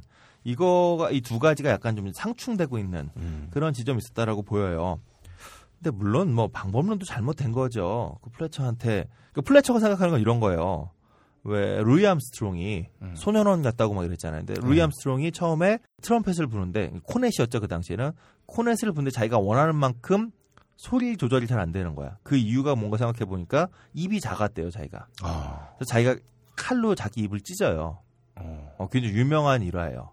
그래서 실제로 루이 암스트롱 보면 이렇게 입술도 두껍기도 하지만 이렇게 한쪽 얼굴에 칼자국 같은 게 남아있거든요. 그러니까 자기가 자기 입을 그냥 칼로 스스로 찢었었대요. 입이 커야 내가 원하는 소리를 낼 수 있다. 근데 거의 이제 그러한 종류의 사고방식에 혹은 뭐 버드 같은 경우 찰리 파커의 경우는 자기가 원하는 소리가 안 나오니까 여기에 대한 그 고민으로도 항상 술과 마약에 찌들어 있었잖아요. 이걸 극복해내기 위해서 그리고 무대에서 내려왔을 때의 그 허탈함을 잊기 위해서 또 항상 술과 마약에 쩔어 있고 거기 여자도 있었던 것 같아요. 여씨는. 그래서 예를 들면 그 영화에 나오는 모든 예술가들은 음. 성공은 했지만 음. 자신의 삶은 다 불행한 사람들이에요. 그렇죠. 음, 제가 비슷하게 들면, 느끼는 게 음. 어, 영진공을 녹음하고 나면 그 허탈감에 장도치킨을 꼭. 그래서 어쩌면 앤드류의 삶도 예를 찰리 파커처럼 그렇게 불행해질 수 있다라는 것을 또 어떻게 복선적으로 보여주기도 하는데 음. 저는 이제 이 말씀 듣고 나니까 예전에 버디님이 음. 말씀하신 부분이 있어요. 그 The Wolf of Wall Street 할 때 음. 성공한 하나의 표본을 만들어 놓고 모든 사람들한테 너 열심히 하면 저렇게 할 수 있어를 보여주는. 그래서 사실 찰리 파커는 재즈 역사에서 그런 사람은 정말 두 번 다시 나기 힘든데 음. 다 찰리 파커가 될 수 있다라고 생각을 하다 보니 플래처한테 두드려 맞으면서도 거기서 버티고 있는 그렇죠. 게 되는 거죠. 사실은 그런 사람은 잘 나기가 어렵거든요. 음, 그렇습니다. 사실 찰리 파커는 음. 저는 존 콜트레인이 훨씬 좋아서 네, 어쨌든 음. 근데 제가 중요하게 생각하는 버드를 만든 사람은 사실 디즈거든요. 아, 그러니까 음. 그, 아 디즈 길레스피. 예, 예. 예. 영화 버드를 만든 건 클린트 이스트우드지만 어, 디지 길레스피라고 하는 연주자가 있어요. 근데 이분은 체계적으로 이론을 배운 분이에요. 어. 그러니까 버드가 정말 이분은 바닥에서부터 올라온 사람이라서 악보를 못 봐요. 음. 그래서 정말 엄청난 감각으로 연주를 하는 거예요. 그래서 자기가 연주하고도 자기가 뭘 연주했는지 정확하게 모르는 거를 디지가 다 받아 적고 어, 자네 여기서 이게 좋았어라고 얘기해주고 그걸 받아서 또 버드는 또 발전하고 음. 근데 디즈는 그런 의미에서 보면 디지 길레스피는 굉장히 즐기면서 음악을 했어요. 이 사람은 음악적으로도 굉장히 여러 가지 시도도 했고 또 이게 되게 재밌는 게 버드 앤 디즈라고 하는 음. 둘이 같이 녹음한 유명한 전설적인 음반인데 이걸 들어보면 명확하게 갈리는 게 음. 버드는 되게 공격적이에요. 근데 디즈는 다 받아주면서도 즐기고 여유롭죠. 있거든요. 여유롭고. 여기서 계속 근데 이 사람은 찰리 파커만 음. 얘기하거든요. 음. 근데 성공하는 모습에도 즐기면서 그리고 디즈는 굉장히 많은 나중에 뭐 음. 쿠바 음악하고도 접목을 시키면서 굉장히 다양한 연주자들과 호흡을 중요시하게 여겼던 사람인데 사실 찰리 파커는 호흡보다 내가 만들고 싶은 소리에 더 집중했던 사람이거든요. 음. 어떻게 보면 저는 버드만큼의 완성도를 가지면서 디즈 같은 이런 음악을 하기를 음. 이제 플래처는 바란 건데 이건 사실 될 수 없는 거라는 거죠. 근데 앤드류는 어떤 걸 원하는지 솔직히 잘 모르겠어요. 더 중요한 건 더블 타잉 스윙이라고 하는 게 속도가 무슨 공식에 나오는 것은 정확한 게 없어요. 플래처가 원하는 편곡의 속도인 거예요. 이거는 그냥. 그 악보에 보면 더블 타잉 스윙은 자유롭게 느끼는 대로 뭐 이렇게 되어 있어요. 그러니까 정확하게 뭐 두 배, 네 배, 여덟 배 이런 게 아니라 네 느낌에 더 신나게, 더 빠르게 뭐 이런 식의 느낌들로 좀 표현이 돼 있는 거죠. 그러니까 더블 타잉 스윙을 하라 영화 여러분 생각해 보시면 앤드류한테 처음에 더블 타잉 스윙을 하라고 하는데 앤드류가 빠른 연주를 하지 않아요. 칙칙칙칙 하면서 이렇게 연주를 들어가니까 그거 말고 더 빠르게 빠르게 빠르게 그러니까 자기가 생각하는 더블 타잉 스윙의 템포가 있는 거예요. 음. 결국엔 사백 비피엠 시키지 않아요? 나중에 사백 비피엠을 음. 해서 막 손 음. 물집을 넘어서 터지고 네, 물집 터지고 피 흐르고 이러면서 그러니까 그 빠른 속도를 원하는 게 이제 플래처의 더블 타잉 스윙이라면 음. 이게 보편적인 게 아니라는 거죠. 음. 근데 계속 in my tempo잖아요. 내 템포에서는 더블 타임은 이거야. 이거를 못 쫓아오면 너는 내 밴드에 들어올 수가 없고 내 밴드에 들어오지 않으면 어, 링컨 센터의 전문가들이 보는 경연대에 나갈 수가 없고 그 경연대에 나가서 일 등을 해야지만 너도 거기 갈 수 있는 거야를 이제 계속해서 강조하고 있는 거죠. 달성 못하면 루저라고. 잠깐 그렇죠. 궁금한 게 왜 네. 우리 그 이런 얘기를 들은 적이 있어요. 베토벤 교향곡 구 번이 지금 연주하는 게 예전에 초, 초연했을 때의 거의 뭐 이분의 일 시간으로 줄었다고. 그러니까 점점 아, 빛값 빨라, 소리 자체가 얘기구나. 예를 들어서 그게 이제 게반트하우스, 라이프치 게반트하우스라는 최초의 그 오케스트라에서 연주가 됐고 맨델스는 연주를 했는데 예전에는 연주력이 그만큼 안 됐었던 음. 거죠. 그러니까 어. 연주력도 시간에 맞춰서 발전을 하게 됐던 음. 거고 음. 그래서 사실은 아르토 토스카닌이라는 지휘자가 있는데요. 그 사람이 플래처 같았었어요. 이제 이 사람이 엠비씨 방송국, 그러니까 미국의 오케스트라 발전을 했는데 눈이 안 보여요. 그래서 악보를 못 보니까 전체 안보를 했는데도 저 끝에 있는 베이스 활 모양 틀렸다고 아주 아작을 내버리는 게 녹음에 그대로 있거든요. 사실은 굉장히 많이 생각을 나게 하는데 그런 사람들을 거치면서 이제 카라얀이라는 사람들을 거치면서 현재 연주가 가능해졌던 거지 예전에는 오케스트라가 굉장히 뭐 지금처럼 그런 사운드를 낼 수가 없었던 어. 거였죠. 네. 그러니까 빨라졌다기보다는 맞춰진 거다. 네, 맞춰진 그렇죠. 거죠. 십구 세기까지만 해도 유럽에 굉장히 음악당이 여러 개가 있었는데 콘서트홀이 많았는데 이 콘서트홀에서 지금 우리가 생각하는 것처럼 무슨 전업으로 연주하는 시향 뭐 이런 게 있던 게 아니에요. 아. 그러니까 그 보통은 피아니스트하고 그러니까 피아니스트랑 내 퍼스트 바이올린 그러니까 악장이죠. 피아노는 전체를 조율하는 소리를 만들어주는 사람이니까 그다음에 지휘자. 이 셋이 돌아다니고요. 음. 셋이 가서 이틀 전, 이틀이나 며칠 전에 가서 그 동네에 음악하는 사람들을 모, 불러, 모아. 불러 모아서 오디션을 한 다음에 네, 간단한 오디션을 해서 악보 나눠주고 피아노하고 악장하고 지휘자가 우리가 편곡한 게 이거다라고 보여주고 이걸 맞춰서 연주했던 거예요. 그러니까 아. 사실은 오, 지금 우리가 생각하는 아주 정교한 오케스트라는 아주 최근에 예, 근대의 산물인 거죠. 오십 년대 이후에. 그래서 이제 카라얀이 중요한 의미는 그런 거죠. 어디서 연주를 해도 똑같은 연주를 들려준다라는 거예요. 음. 그러니까 예를 들어서 예전에 프루트 뱅글러라든가 다른 지휘자들이 연주하면 그날 컨디션에 따라서 연주가 다 달랐는데 마치 공산품을 찍어내는 것처럼 항상 카라얀 연주는 똑같은 수준을 음. 유지를 해줬기 때문에 이 사람이 굉장히 유명한 거고. 그럼 카라얀의 귀나 아니면 느끼는 것 자체가 거의 기계처럼 정확하기 아, 그렇죠. 때문에. 그렇죠. 뭐, 그, 그거는 뭐 음. 누구도 말할. 그런데 예전에는 쥐희도 막 이렇게 지휘봉이 있었던 게 아니라 지금의 드럼처럼 음. 긴 망 가지고 이렇게 툭 툭 때려주면 지휘자가 음. 그 박자에 맞춰가지고 이제 연주를 했던 거였죠. 음. 그러니까 그런 역사적인 것들이 있고 아까 전에 피 났던 것도 예를 들어서 아까 말씀을 드린 것처럼 하얀 물에다가 이렇게 손을 집어넣어서 까맣게 변해가는 과정을 그대로 보여주는데 그러니까 처음에 플래처는 흰색 옷 아이였다가 아니 처음에 앤드류는 이제 플래처를 만들, 만나면서 검게 물들어져 가면서 이 권력과 어떤 거기서 살아남아야 됐다라는 걸 딱 보여주는 굉장히 인상적인 장면이라고 저는 생각을 하거든요. 껄림이 열 번에 한 번 정도 이렇게 탁 던졌는데 많은 생산적인 이야기에 오고. 네, 어쨌든 그러한 의미에서 앤드류에게 더블 타잉 스윙을 하게 만들었던 그 노래 위플래시 한번 듣고 가죠.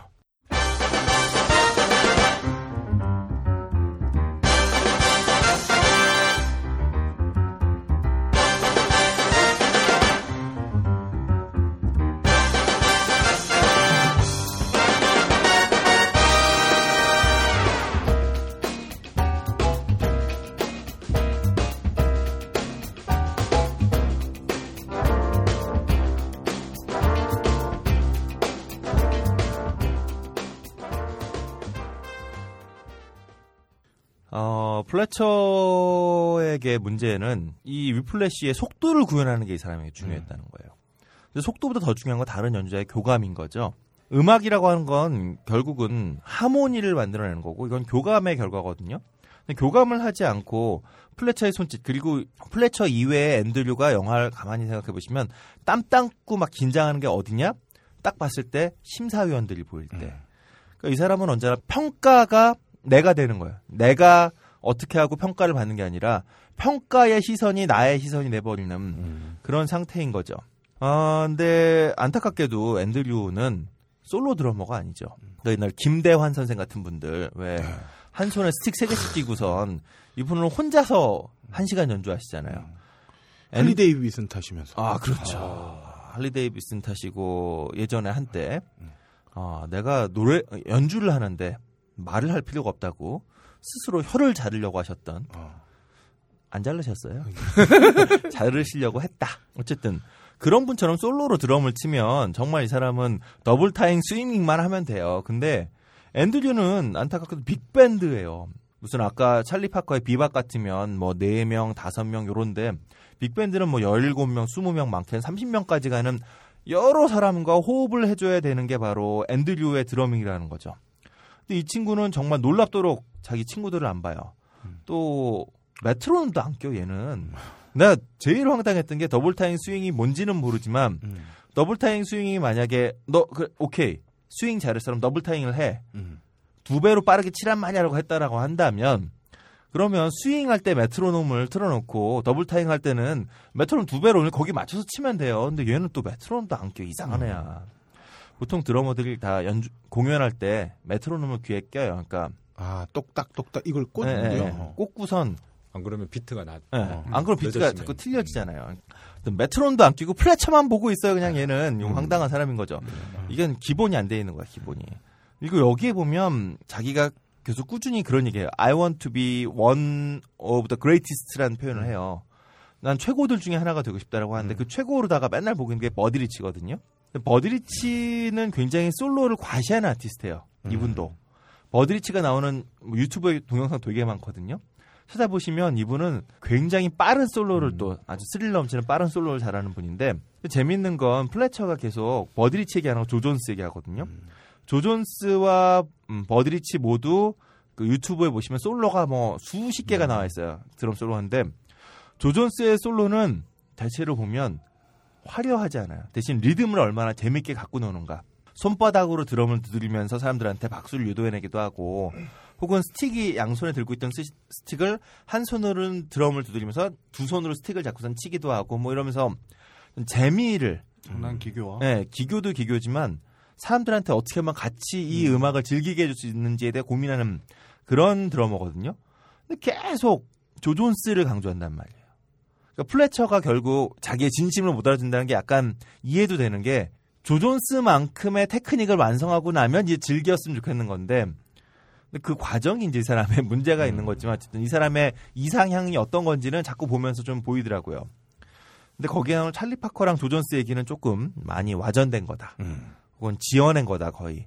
그러니까 찰리 파커랑 조존스가 만난 적이 있대요. 찰리 파커가 열여섯 살 때 조존스는 이제 슈퍼스타였던 드러머였을 때 솔로를 같이 했었다라고 하고 그때 어, 조존스가 좀 마음에 안 들어서 그 카우벨이라고 그러죠. 왜 거의 좀 딱딱딱딱 소리나는 그 묘한 울림 있는 요거를 치면서 했는데 그걸 듣고 찰리 파커가 오히려 정신을 차린 게 아니라 그걸 따라서 뭐 이렇게 솔로 부르고 해서 좀 뭐 조존스가 기분이 나빠하고 뭐 이랬었대는데 음. 하여튼 좀 뭐 심벌을 던지고 이런 건 아니고 집어던지고 예. 했다고. 심벌이 넘어졌던 건 사실인 것 같은데 심벌을 뭐 죽이려고 던졌대잖아요. 거기서는 네. 절대 그렇지 않았다라고 합니다. 음. 어쨌든 이제 얘기를 좀 마무리를 해보면 엘리트주의 스포츠가 결국 만드는 게 뭐냐. 사회생활의 기본도 안 돼 있고 혹은 이상한 사회생활. 음. 뭔가 강자에게는 빌어야 되고 이런 이상한 사회생활 아니면 일반적인 삶의 상식이 없는 운동선수를 만들어냈죠. 그래서 굉장히 권력집, 권력을 쫓아다니게 만들기도 하고 그리고 최고의 그 자리에 올라서지 못하면 자기의 삶도 제대로 꾸려나갈 수 없는 이런 존재를 만들어내는 건데 앤드류를 보면 약간 아까도 우리 계속 얘기했다시피 그런 존재로 점점 가고 있는 것 같은 네. 그런 느낌이에요. 근데 앤드류의 그 모습이 저는 자꾸 이제 한국 사회처럼 보였던 게 분명히 있었고 중요한 건 플래처가 앤드류를 좀 이렇게 엿먹이는 장면이 하나 있어요. 근데 엿먹이는 장면을 장면 다음에 이제 많은 사람들이 후련하다라고 얘기하는 어떤 그 앤드류의 반격이 있거든요. 네. 근데 이 반격을 보면 저는 그 반격이 별 재미가 없었어요. 드럼은 굉장히 다양한 리듬을 만드는 게 매력인데 얘는 뭐 빨리 치는 것밖에 몰라. 음. 그러니까 거의 솔로가 한 오 분 되거든요. 근데 오 분 동안 엄청난 속도감에 그 치중하는 그런 드러밍을 하는 거죠. 그래서 별로 재미없는 드럼 저에게는 음, 어쨌든 그런 드러밍이 나오는데. 그러니까 앤드류의 마지막 드러밍을 들어보면 음, 제가 생각할 때는 이 마지막에 이제 열린 결말이잖아요. 네. 그러니까 앤드류는 그 그러면서도 이제 마지막에 혼자서 막 친 다음에 딱 저기 누구야 그 플래처를 바라보고 플래처는 눈만 나와요. 뭔가 이렇게 웃는 건지 뭔가 하여튼 오묘한 눈빛을 보내고 있고 그다음에 앤드류는 웃으면서 그냥 탁 끝나거든요. 근데 솔직히 말하면 저는요. 제가 그 공연을 봤다라고 한다면 우선 플래처가 엿을 먹으려는지 이런 건 내가 모르는 상황인 거잖아. 관객석이 있었다라고 한다면. 그러면 얘가 드럼을 버벅대다가 나중에 주변을 하나도 안 보고 혼자 미친 듯이 달려가는 솔로를 하는 생 또라이인 거지. 뭐. 어, 그냥 그냥 또라이로 보였을 거예요. 그러니까 어, 또라이로 보였을 거라고 생각을 하는데 근데 아마 그래서 플래처가 만약에 입이 나왔다라면 저는 넌 좆됐어 임마 뭐 약간 이런 아. 뉘앙스의 얘기를 하면서 웃었을 거고 근데 앤드류가 거기에, 거기에 대해서 옛날 같으면 막 실망을 했을 텐데 웃잖아요. 그게 난 되게 이 영화에서 중요했던 것 같아요. 그러니까 앤드류가 기술적인 완성도에 대해서 미친 듯이 쫓아가다가 이제 자기만의 음악이 뭔지를 겨우 찾은 거예요. 그러니까 그동안 그 긴 솔로보다 다른 멤버들하고 합을 맞추는 게 왜 끝에 가서 짜잔 짜잔 하고 한 번 합을 맞추잖아요. 그 합을 맞추는 게 얼마나 그러니까 이 대꾸가 왔다 갔다 하는 음악이 그리고 하모니를 만드는 음악이 얼마나 즐거운 건지 그러니까 내가 앞을 바라보는 게 아니라 옆을 바라보는 음악이 얼마나 즐거운지를 이제 처음으로 깨달은 거죠. 얘의 입장에서는. 근데 물론 플래처의 입장에서는 어, 얘가 그걸 깨닫긴 했지만 그건 걔의 문제고 전체의 하모니는 이미 깨졌기 때문에 너는 끝났어 이 자식아 뭐 이러면서 웃지 않았을까라고 그냥 막연히 상상해 보는 건데요. 그래서 아마 링컨 센터 빅밴드 오케스트라에는 절대로 못 들어갔을 것이다. 음. 어, 앤드류는. 그래서 윈턴 마샬리스랑 협연하는 것은 쫑났을 것이다. 네. 네. 그런데 그럼에도 불구하고 그 옆을 바라보는 게 음악이고 또 그렇기 때문에 음악이 우리의 인생을 자꾸 빗대게 되는 그런 어, 장르가 아닌가. 그러니까 그거를 이제 처음으로 얘가 깨달았다는 게 전 되게 중요한 것 같아요. 아마 드러머로는 더 뭐 성공했을지 아니면 그 버딜치 써 있는 것처럼 실력으로 안 되니 락밴드로 갔을지. 아니 락밴드의 드럼을 왜 무시하는 거야 이거. 굉장히 기분 나빠요 버드리치의 표현은. 어쨌든 저는 그래서 좀 딴 얘기긴 한데 우리는 어쨌든 인간이 사회적인 동물이라서 누군가와 어울려 살아야죠. 음. 내가 혼자 독주해서 살 수 있는 건 아니에요. 우리가 독주하면 모글리가 되는 거죠. 음. 정글 속에서 혼자 그냥 살아가는 늑대 인간이 되는 거고 늑대 인간은 뭔가 멋있어 보인다. 그리고 자꾸 혼자 오래 살다 보면 하늘의 계시도 받고 막. 아 그렇죠. 네. 하늘의 메시지도 받고 뭐 이렇게 되실 수 있겠지만 아, 중동 가고 싶어서 사막이 중동을 그래서. 보내고 싶어하지. 아 근데 저 그거 보니까 중동에 네. 두바이 빼고 심지어 사우디아라비아도 여행을 네, 뭐 제한 국가 뭐 금지 국가 다 그렇던데. 네. 우, 어. 뭐, 갈 수 있나? 두바이만 가라. 두바이 가라는 아, 거지. 그 중동이 두바이였구나. 네. 아, 그래요. 어쨌든 인간이 이렇게 타인과 함께 타인을 바라보면서 타인과 어울려가는 기보다 혼자의 타인과 어울리기보다 경쟁하고 경쟁에서 밟아내고 이렇게 가는 건 아마 제가 생각할 때는 음, 인류가 지금까지 살아온 삶을 정말 짧은 백 년도 안 되는 시간 동안 역행하고 있는 게 아닌가. 뭐 역행이 어디까지 가면 인간이 망하지는 잘 모르겠어요. 어쨌든 바로 그 앤드류에게 깨달음의 시간. 옆에를 밟고 올라가는 것보다 옆을 바라보는 게 더 중요하다는 깨달음을 주는 캐러반을 들으면서 오늘 얘기를 좀 끝내보죠.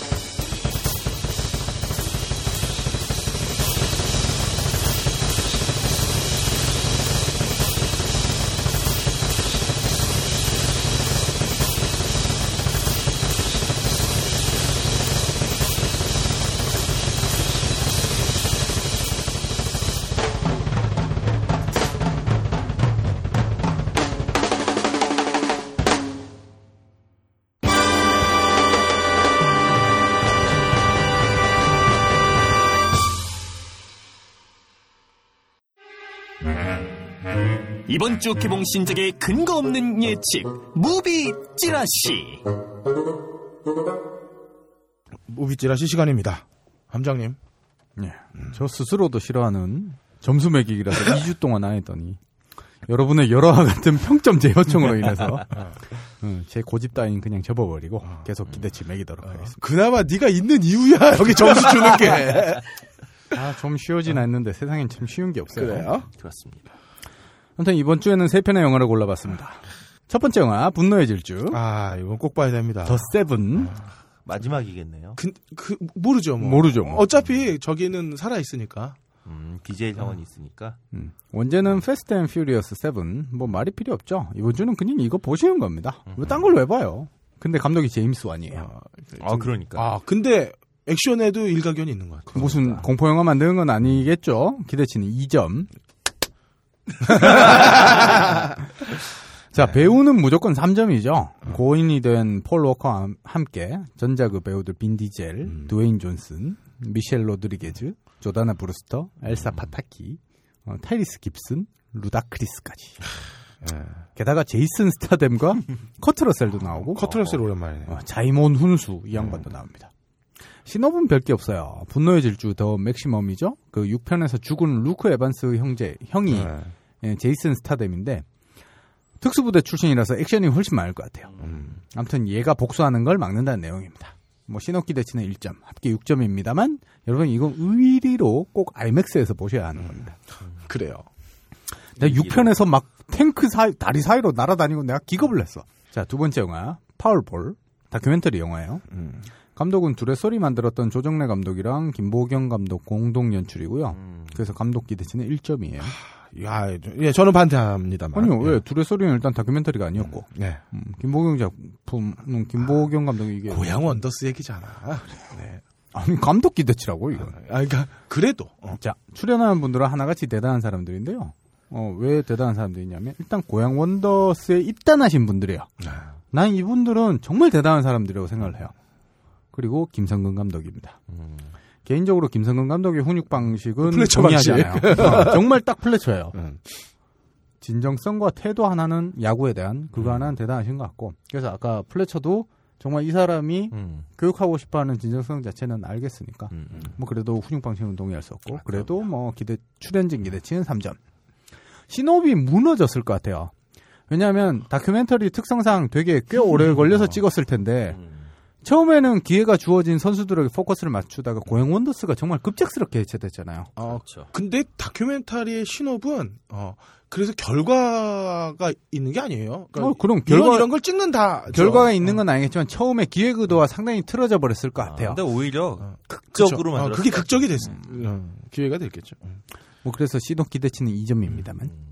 우리가 익히 알듯이 고향 원더스는 정말 기적의 이야기이기 때문에 그냥 보기만 해도 감동일 거예요. 기대치는 합계 육 점입니다.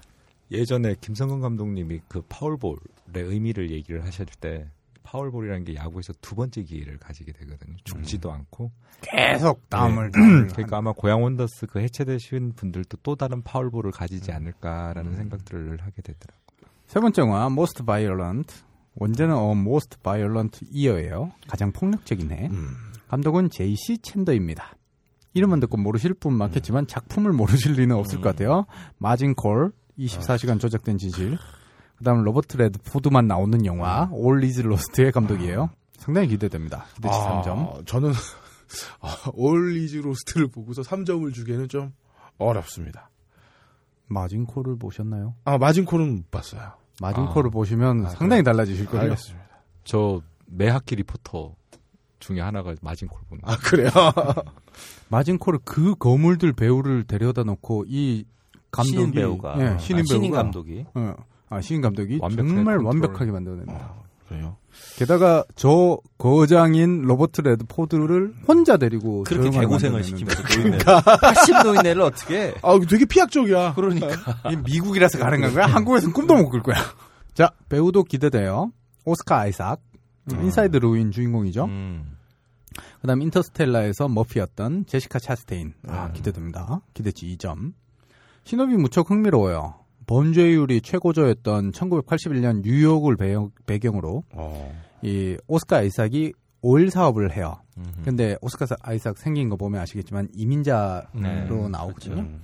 근데 이 이민자로서 사업을 하는데 오스카 아이삭은 되게 도덕적으로 정당한 방식을 추구하면서 사업을 진행하려 하는데 계속 일이 꼬이고 결국엔 막 검사 주, 검사한테 고소도 당하고 음, 음. 이런 사, 이런 압박들이 계속되는데 여기에서 이탈리아계 이제, 이민자라고 음, 찍히니까 그렇죠. 저 새끼 마피아일 거야 뭐 이런 시선들. 어. 실질적으로 이제 와이프인 제시카 차스테인의 어, 부친이 어, 마피아로도 나오고 아. 그래서 여러 가지에 연루되고 그런 걸로 달콤한 유혹도 받게 되고 이렇게 음. 기로에 놓이는데 우리 스스로에게 던질 수 있는 질문을 고집을 수 있는 영화 같아요. 음. 부패에 대해서 어떻게 계속 지속적으로 날이 선 것처럼 대항해 나갈 수 있느냐 아니면 무뎌지느냐 음, 음. 그리고 그걸 눈 감고 그냥 살아가느냐. 음. 신옥기대씨 삼 점 주겠습니다. 합계 팔 점으로 이번 주 영화로는 음. 일 위입니다. 하지만 패스트 앤 피리어스를 보겠다는 거. 당연하죠. 아이맥스로 봐야 돼요. 음.